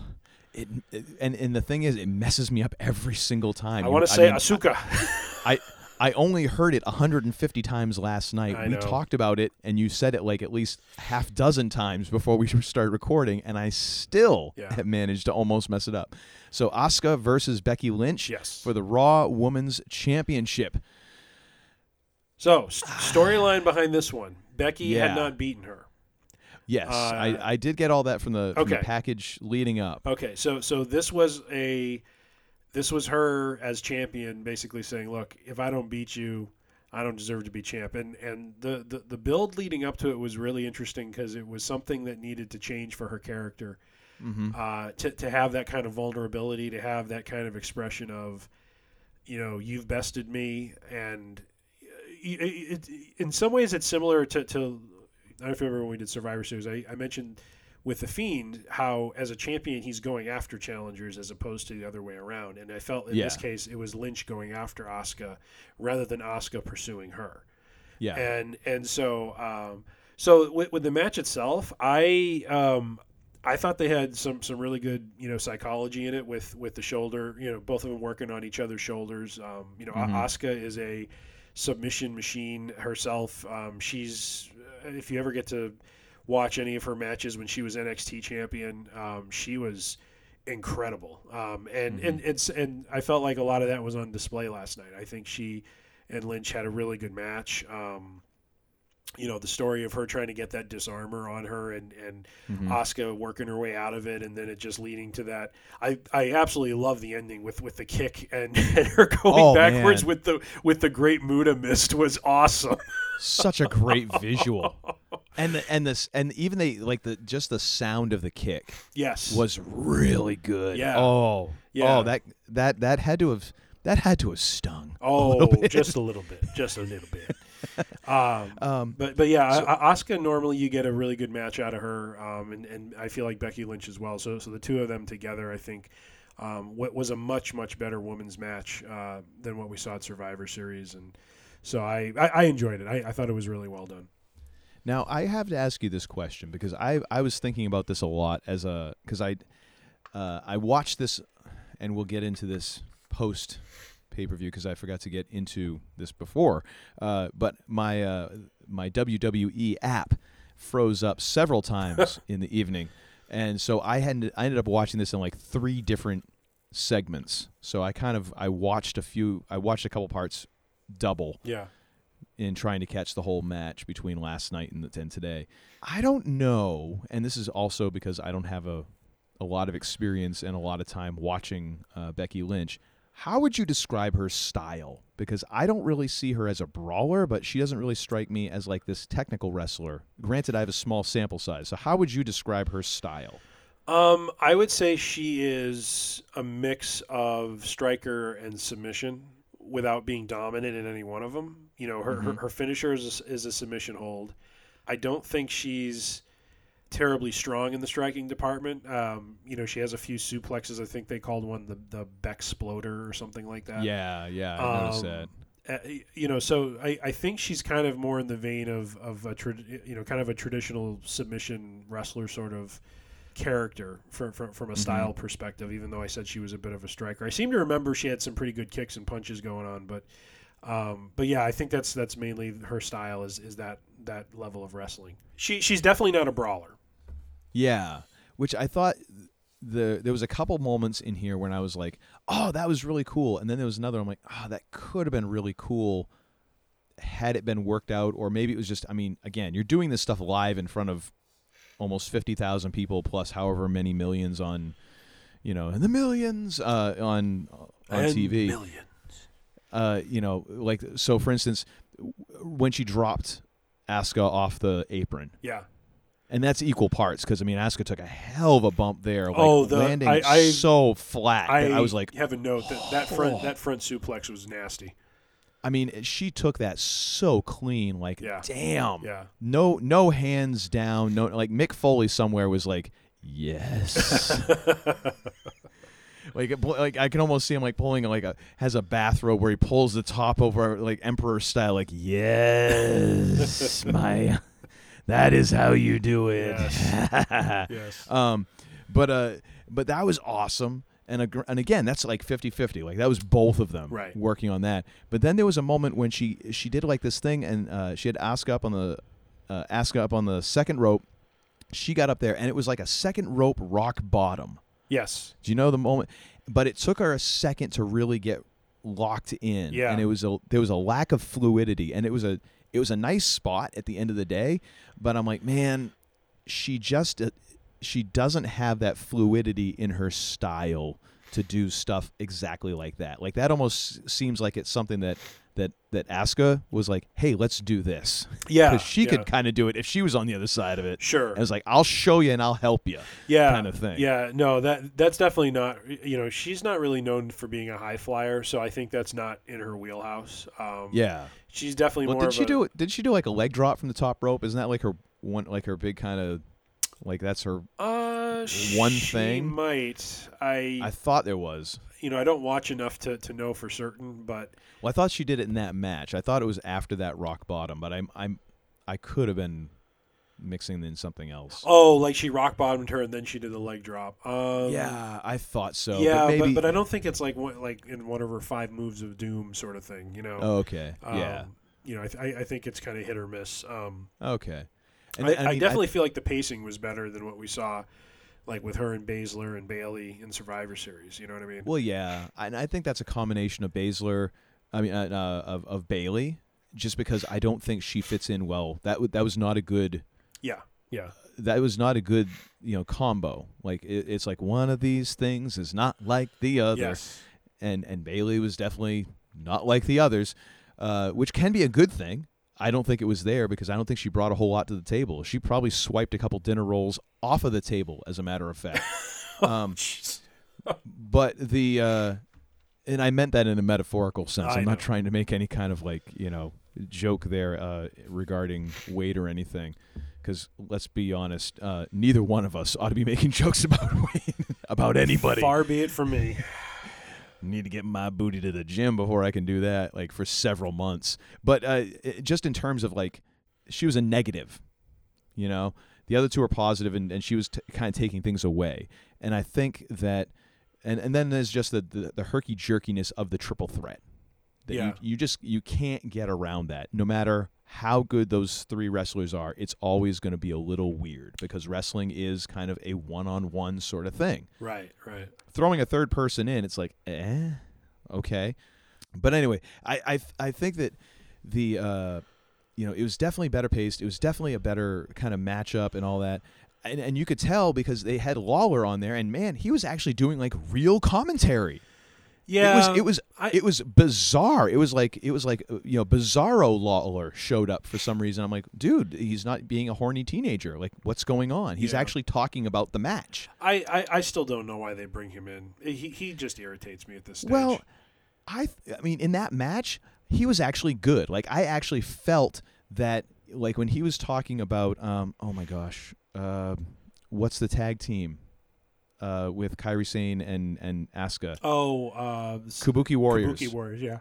Okay, and when he was talking about how he's like, I was in a, I was in a ring with them for a contract signing, and and it's just they're it's just they're they they're always doing these things, and they always have an edge and all this. Like I was like, hey, this is actually cool. I'm Yeah. kind of getting like the like the uh, uh, you know inside the lines sort of thing with when like why I actually like listening to sports talk radio when you have former athletes and they start doing like breaking it down for you like this is what I want. Right. I want to Right. hear from the person who's done this. And he was actually doing that, which I was like this is phenomenal. Yeah. It it's got to be good cuz Lawler's not commenting on like boobs and butts. It's amazing. Like he's actually doing commentary. Who would have thought What's it? happening? Who would have It's like, thought oh my gosh, you know, it's it's one of the seven signs of the apocalypse.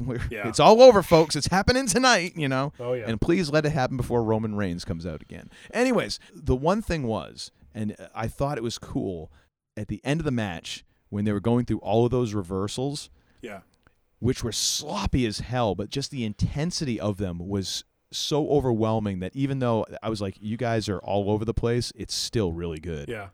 You know, that to me was like, okay, the chemistry here is is overwhelming enough that even when they're missing stuff, it's still good. Yeah.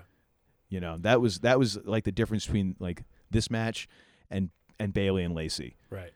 Is there's nothing that's going to overwhelm the stuff that's happening there. No, no, I, and, and, and yeah, I mean those two matches are a contrast. I mean, you you just see how locked in Asuka and Becky Lynch are in this match. The how good the action is, how they're telling a story in the match. They're working each other over, and, and as they tell the story in the match, they're enhancing the story that led to the match. I mean, just all of it just worked on a number of levels. Uh, you Yeah. know, at least for, for for for me. So I just felt like when they worked it up to that ending where you just had that kick that was just so Oh. brutal, and and you you could believe you know Asuka's reaction where she f- you know flips back and then the, the mist comes out of her mouth was just awesome Yes. and just falls over and then Becky just pounces and, and lays the disarmer in. I mean that that that was fantastic. That was Yeah. th- you know that that's the kind of reality you want in these matches to, to kind of get the sense of of um, you know that, that she didn't just like pull a win out of her rear end. Like she legitimately I, don't mean to say legitimately but, but but you know what I mean? Like like the the, the Legitimately in a wrestling sense. legitimate in a re- yes. Um, you know that that she laid in a number of maneuvers to lead up to that that just you know because Asuka is not an easy person to put away. You know she Yeah. she is you know her character has long had that that that background where um, you know she does not tap out easily. So uh, Mhm. so yeah so so it, it was really well done I, I enjoyed it Would you would you give it for rating? I did 3.5 on that Well, you know what? I'll see your 3.5 and I will match it. Uh, I had 3.5 pretty much entirely for intensity. I didn't feel like there was a lot of style points here, uh, but I just I thought it was a really enjoyable match. There was a lot of intensity. I felt like there was a decent story being told, and uh, you know all that build up. It was nice to see Lynch get the win, absolutely yeah absolutely which then brings us to the enchilada. the coup de grace whole lotta. Yes. Match number six, which is the men's Royal Rumble. And uh, uh, let me tell you, uh, Brock coming out first, and and can you fill me in on exactly the the background, the story for this? Yeah. Because I was unaware of some of this again because my app was goofing up, so I probably missed like the 18 packages they had before this to explain everything for Okay. people like me. So if you could fill in the blanks, Yeah. So awesome. so the, what what was atypical was him being WWE champion. Typically, the champions defend their, their titles. They don't actually participate in the Royal Rumble. And a month out, um, a month ago, you know, Paul Heyman and Brock come out, and he declares himself for the Royal Rumble, and he declares that he wants to be number one. So they're telling a story of he's at a point where. Um, no, like they never use the term that he's bored, but that he Mhm. he's being this arrogant champion in the sense that he doesn't feel challenged enough, and so he's going to enter himself in to prove how good he is to everyone, and then he'll win the Royal Rumble, and then he just won't go to WrestleMania and do anything because there's no one to challenge him. yeah, And so it, it was really meant to be a showcase of how brutal and, and just how good he is uh, in, in a match of this kind, where he starts out and just starts eliminating people like crazy. mm-hmm. So you kind of expected some of the action you were seeing. Um, and, and so I, and, and I really enjoyed the, what they were trying to do with it because, uh, uh, you know, you and I were texting live on this uh, as we were watching it. And I, I told you one or two things are going to happen. They're either going to have him run, run the gambit and, and do this first time ever sort of thing where it's like, well, what does he do after this?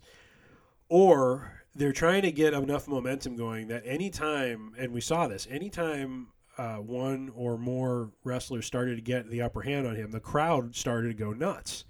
Mm-hmm. You know, like they were, they, they, they got the crowd really kind of locked in on can anyone do anything to this guy? And once they do, we're getting behind him because we want to see him eliminated. And so I thought they did a really nice job kind of building that up. But but that that was the story going into it is this was Brock challenging himself, uh, you know, because he felt like he he doesn't really have a challenge right now. Yeah. So I I agree with, and this pains me to say it, and I actually question my own sanity. I agree with Michael Cole in that this was the the tale of two rumbles.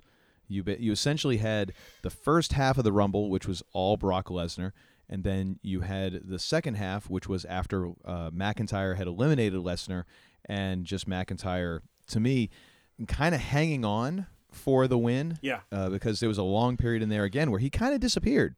Yeah. Uh, and then it, it just, you know, to me, you know, that was given as like, oh, this is the story of the match and this is that. And that. To me, that was the problem with the match is that it was a tale of two rumbles. Right.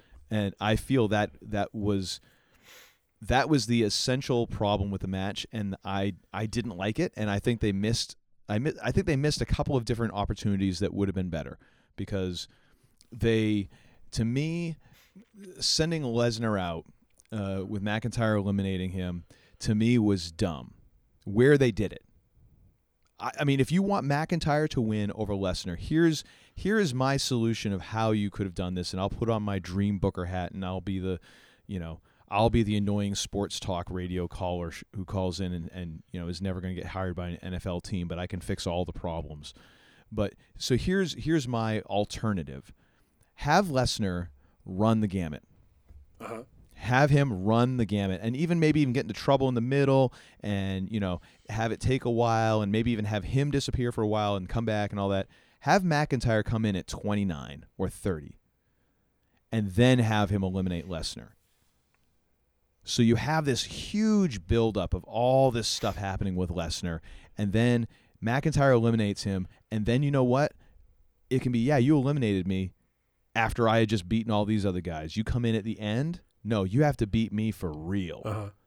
And then you can have these two guys trading off until WrestleMania with that sort of thing. Like you, you, ne- you never beat me when it was one on one, and it's and it's just us. Mhm. You know, and and you keep them separated, and you do all that, and, and then at WrestleMania, that's your main event because I'm guessing that's where they're going anyways, right?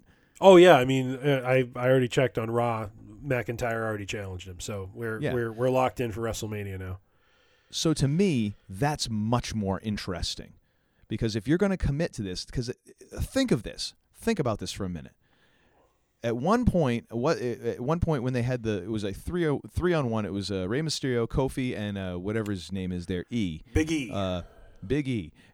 And all three of those guys are what? They're former champions, right? Yeah. All three of them. And and they and Lesnar jobs them out in a heartbeat. You have Shinsuke does a job with like after like two shots on Lesnar. You you you I mean you've jobbed out how many of your so-called top guys, like not maybe not like the top tier, definitely top 2. Like these are all former champions. These are all guys who who have drawn money. You're jobbing them out in like like Goldberg fast. For what? For a guy who gets eliminated halfway through? Like, damn it, at least make it mean something. At least have it be part of the bigger story of him getting there. And instead we get like Edge getting a push. Like, what the hell is up with that? Like, I hey, I like Edge. I like Edge, but how many years has it been since he's been in a ring and the dude could barely get his trench coat off when he had his entrance? like they had to cut away from him so he can like they they, they could have some stage hands come out and pull the thing off the poor guy. I'm like, okay, I get it, and it was nice. But what are you giving this guy a push for? What's he in the rumble for a half hour for? Yeah. I- Is he is he going to come back now and he's going to be is he going to be in like the main event somewhere? I mean, I, I don't think so. All of a sudden you're giving him a huge push when it's like, no, that's you jobbed out like five or six top guys for Lesnar. You fed him to Lesnar so that he could be this huge monster, and then he's gone. I, I, I just felt like that was that was so cheap, and I felt like as soon as Lesnar was out, like yeah, you're right. There, there's a big cheer, and then after that, like the, all the air was sucked out after that big pop. They blew it for a one big pop in the middle of the match, and after that, it took forever for anyone to really feel. It felt like just there was no energy after that for a long time. So I understand, but I I, I kind of look at it differently um, because what you might be missing with McIntyre is the background. So so he he was in WWE from 09 to 2014, so about five years. Mhm. He was supposed to be um, a big deal when he came in. He didn't quite pan out. He le- he gets released. I mean, he was part of he, he was basically part of a jobber crew for, for the Mhm. last two years of his his career. He was part of this this group called 3MB, and they just always got their tails kicked, and you know he was nothing. And he goes on the independence, and not only does he physically build himself up, rebuild himself, but he but he rebuilds himself as a wrestler, and he and he he he gets the attention of WWE. They they bring him in. To have someone like him, and, and what what really stood out to me was when he got in the ring and stood up with with Lesnar. We aren't talking about AJ Styles, who's like, you know, half a foot shorter than than Lesnar, or or Rey Mysterio or anything like that. Here's a guy who is the same, if not slightly taller than Brock Lesnar. He is Mhm. built like. Um, not like a Braun Strowman, because w- when Lesnar faces guys like Strowman and Big Show, he does not have good matches. You know, he, Mhm. he does not have good matches with big guys, but he does have very good matches with athletic guys. And Mhm. McIntyre looks very athletic. Mm-hmm. He stands there face to face. Lesnar gets nut shotted, and then McIntyre just lays him out with a kick and sending him over the top rope. I viewed it as that's that's a statement right there, and and I and I like the fact that he just stood there and stared at him like, yeah, you just went through all these people, and I just you know, granted there was the nut shot, but you know, I just laid you out in one shot. One shot took you out. Yeah. You know what I mean? Like that that is the thing that has been lacking for Lesnar for so long is people who can face him where you look at them and say Lesnar is not going to manhandle this guy.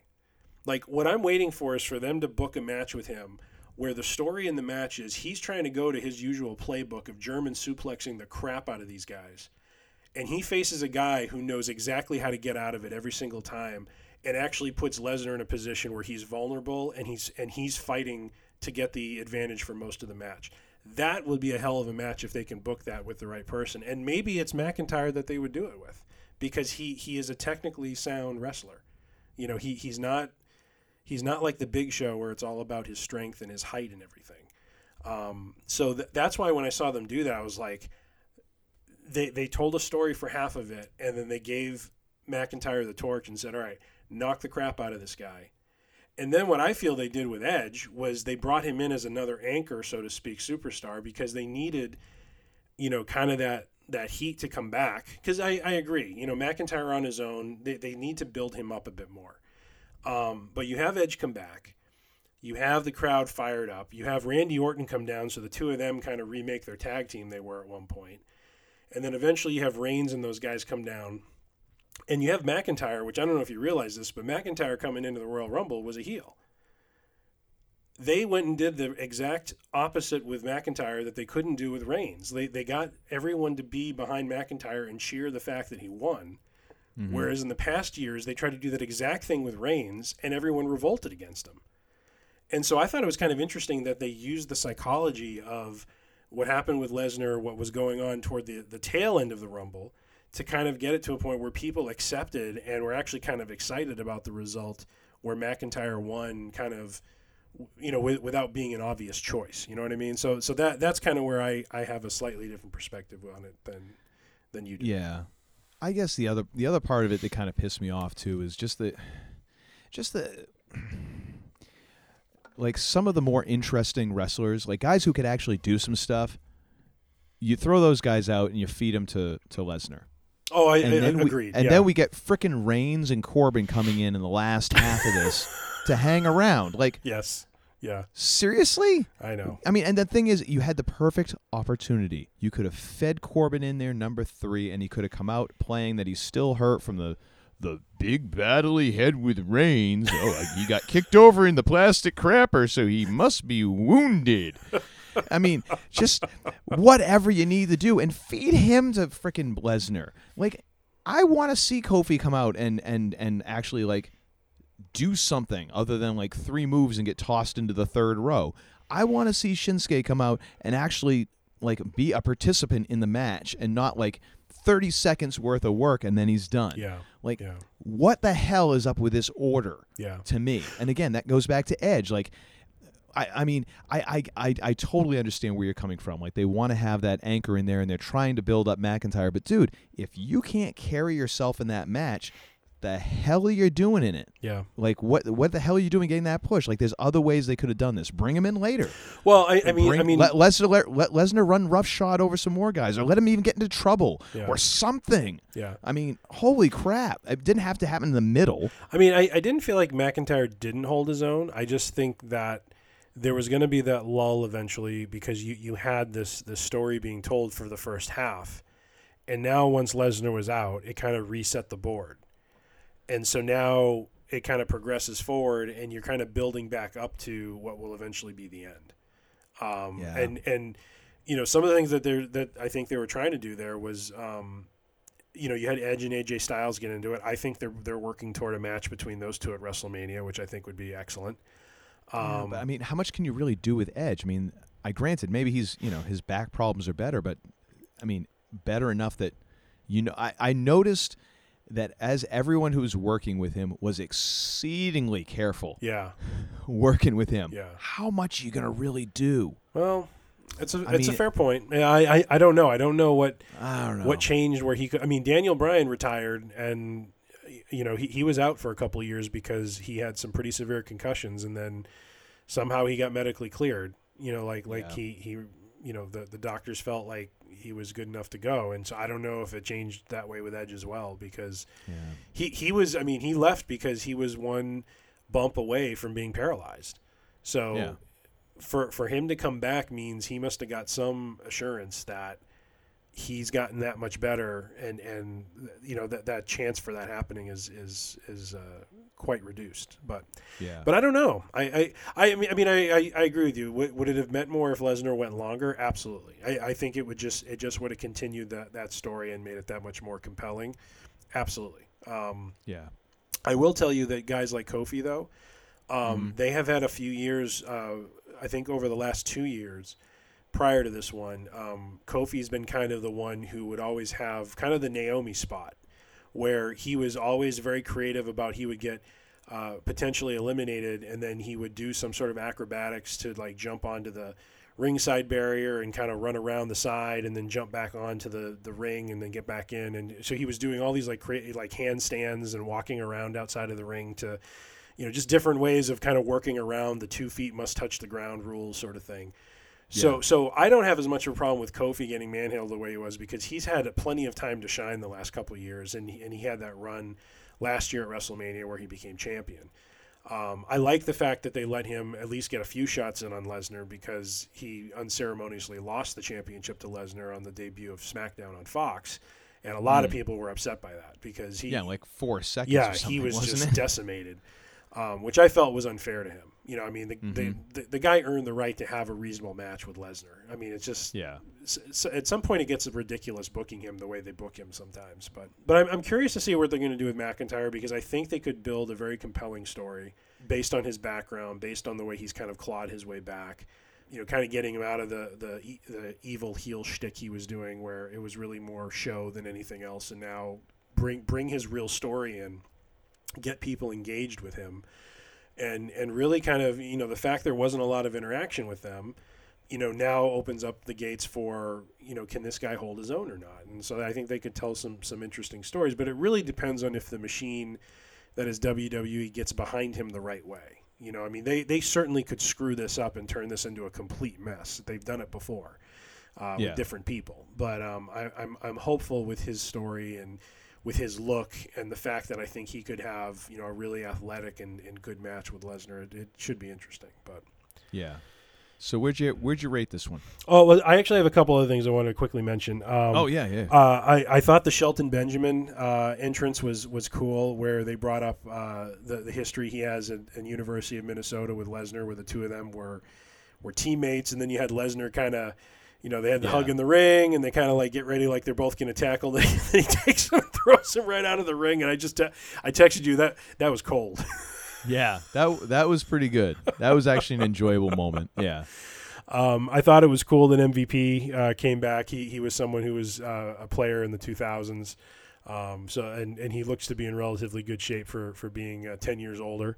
And, and then honestly, I think Edge coming back was was just very cool. I I, I just you know when I when I texted you, you know Edge, holy crap! I, I you know it really surprised me. I mean, I had heard rumblings he might come back, but I just didn't think. Given his neck and everything, that that would happen. So I, I thought it was really cool to see him back. It was neat to see him and Randy Orton kind of work their team throughout the match, and then eventually, you know, Randy teases hitting the RKO on him, and then Edge throws him out like, well, you know, you should have thrown me out when you had the chance, sort of thing. Yeah. So, so I, I just thought Yep. the psychology there was good and stuff. So. Uh, so yeah, so overall, I mean, I really enjoyed the match. Um, I, I'm I'm excited to see where they take it. So I, I'm probably riding too high a wave of optimism. So I, I will let you bring me down to earth. But I, I actually gave this four stars. Whoa! Good Lord, that's a lot of money. Well, Um, it, it was based on the storytelling and the psychology, like I talked about. I, I thought I, I enjoyed that. So initially, I had this one. Uh, I had this one rated three stars with uh, right alongside the, the the women's rumble. Okay, all right. Uh, and and a lot of that was, you know, for Lesnar, uh, because I think that they did a really good job at the beginning of that with the way that he was. You know, it, it created kind of a slow match because it was like fits and starts, fits and Yeah, starts. yeah. Um, but unlike the the first match, it, it was for a reason instead of just two guys who like that's all they can do. However, uh, I then was uh, quite disappointed um, with the exit of Brock, and then also with the fact that Roman Reigns apparently was. uh, I, he must have compromising pictures of Vince McMahon. That's all I can think of.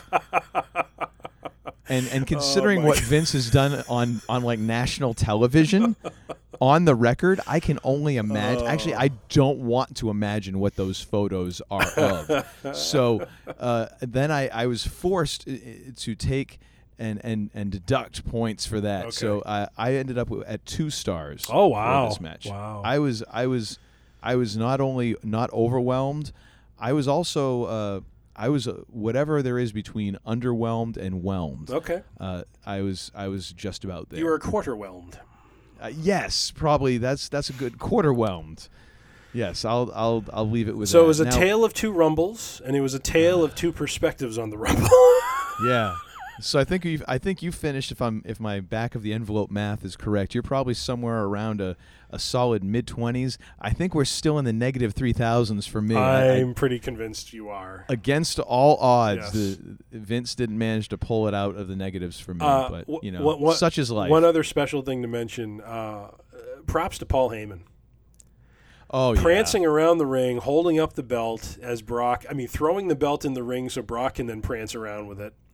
Yeah, A- and and, and then and at one really point running. a rather rather stunning suit, like a very a very dapper oh, suit. Oh yes, For I mean, for a big man, he was looking he was looking he was looking sharp. he was, and and then at one point he was forced to run around the ring. oh, to, that was to which point I said, "Is there an EMT around? Because that man's going down quickly if you if you make him run too long." That that wasn't that wasn't a run. That was an aggressive waddle. Is what that was.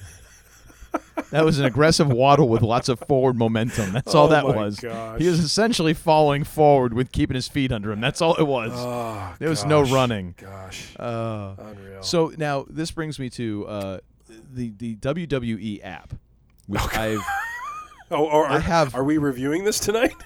I've I've got to tell you if if there's if there's another heel in this for me than Roman Reigns, it's the frickin' WWE app which dropped out on me three times last night as I'm trying to watch this, and and then it was it was absolute crap quality video for the whole night. I mean, not only was it I, I had like maybe 10% of the Rumble in HD, another 20 maybe 25% in just like plain old regular yeah, yeah. and then the rest of it was like 1982 like uh, like Sony television that had been kicked a couple times and you know the tube was starting to go a little bit. It was absolutely abysmal Atari or eight bit Nintendo? um I'm to say Atari. It was it was shady at times. And then today when I went to try and go back I I, I ended up having to go onto uh, my my regular like desktop computer going to the website and even then it gave me fits until I it was like two or three attempts I finally was able to stream from the point at which I wanted to in the rumble. That's dedication. so so something is going on with what WWE is doing. Maybe it's just me but I doubt it because as I told you I immediately after the rumble uh, I, I went and I just for kicks I went and streamed HBO off of the same device came up crystal clear no buffering no nothing and I was like okay now I know where the problem know what is. the pro- yep yep oh dear. anyways Oh dear. all right, so we've we've spoken at length about all these things, and now that I've gotten that bit about the WWE uh, app off my chest, let's move on to our final segment of the evening, and another thing. And another thing. And uh, let's let you go first on this one, sir. Yes. So, uh, in the time since we had done the last podcast, uh, there has been a uh, well, there's been several unfortunate losses, but um, Yeah. but but but one uh, that happened not too long after we recorded was the passing of Neil Peart, the drummer of Rush. Um, uh, it, it was it was a surprise to me. Um, you know, as a fan, I, I read information about the band as it comes out, and, and there was really never any indication uh, that there that he was going through anything. But uh, apparently, he had been suffering from uh, brain cancer for about three years. What, what what was really telling to me about the whole thing was, um, and, and I think it really speaks to the friendship and bond that he has with Geddy Lee and with uh, Alex Lifeson. Uh, is is Getty and Alex constantly are we're being asked over the last three years like is there going to be like one more tour is there going to be an, you know one more record or something and they just continued to to hold the line saying no we think it you know our last tour was our last one. And you know Neil was um, you know he was already kind of physically breaking down from a drumming perspective like he was really struggling on the last tour and stuff uh, you know with with his hands and other things. But never once did they talk about what he was going through. So so uh, you know the fact that uh, what was really telling to me is that that friendship and bond must go deep because um, to, to not talk about that um, and and to honor his privacy and to honor because he was a very private guy he was known to, for being Yeah. notoriously private um, you know really speaks to to, to, to the level of, of friendship that they had not just as musicians but as people and uh, Yeah. so, so my end another thing was a book that Neil wrote, um, which documented, uh, and, and maybe I did this one already. I don't really remember, but it's called Ghost Rider: Travels on the Healing Road, and it's about uh, he documents his his fifty five thousand mile ride, uh, basically up uh, up the west coast of uh, the continent. Up, I think he goes as far as. Um, oh, I can't remember now. oh gosh, I should I should know this, but he he goes pretty far north in Alaska, let's just say, uh, Mhm. and then he drives down, um, you know, through the country, uh, through the mountains, and down into Mexico and the Yucatan, um, and and basically just you know writing about his process of kind of getting over. Uh, the fact that he lost his first wife and his daughter uh, within basically within a year of each other. Uh, his daughter was killed in a in a car crash. Um, I think it was around 96 or 97, and then his wife passed away about a year later from cancer. Um, so he, he went through a pretty severe uh, set of circumstances, and uh, and and you know if you watch the documentary about the band, you know they, they talk about how they thought the band was done at that point, um, and and they understood. Um, but he, he goes on this ride and he kind of works through a lot of um, the grief and the pain and the feelings that he was going through. And, y- you know, it's certainly a, a book that if you're a fan of the band, you can engage with and connect with. If, if you're not as interested, it's uh, probably a bit harder. But, but I would just say, you know, if, if you're looking to read about someone's tale of kind of dealing with that sort of tragedy in their life and, and just how he used nature and what he saw to kind of bring himself back to see um, that that you know he, he could restart and he could uh, continue his life forward. It, it was a very interesting read for me, and uh, and so yeah, so that's my and another thing. Uh, my another thing is uh, is a uh, podcast uh, which I subscribe to, the Tim Ferriss Show, uh, which is probably fairly well known. I think the guy has something like like a half million. Oh no, I'm sorry. Uh, there's 1.5 million subscribers to his email list. Uh, his podcasts have been downloaded millions of times.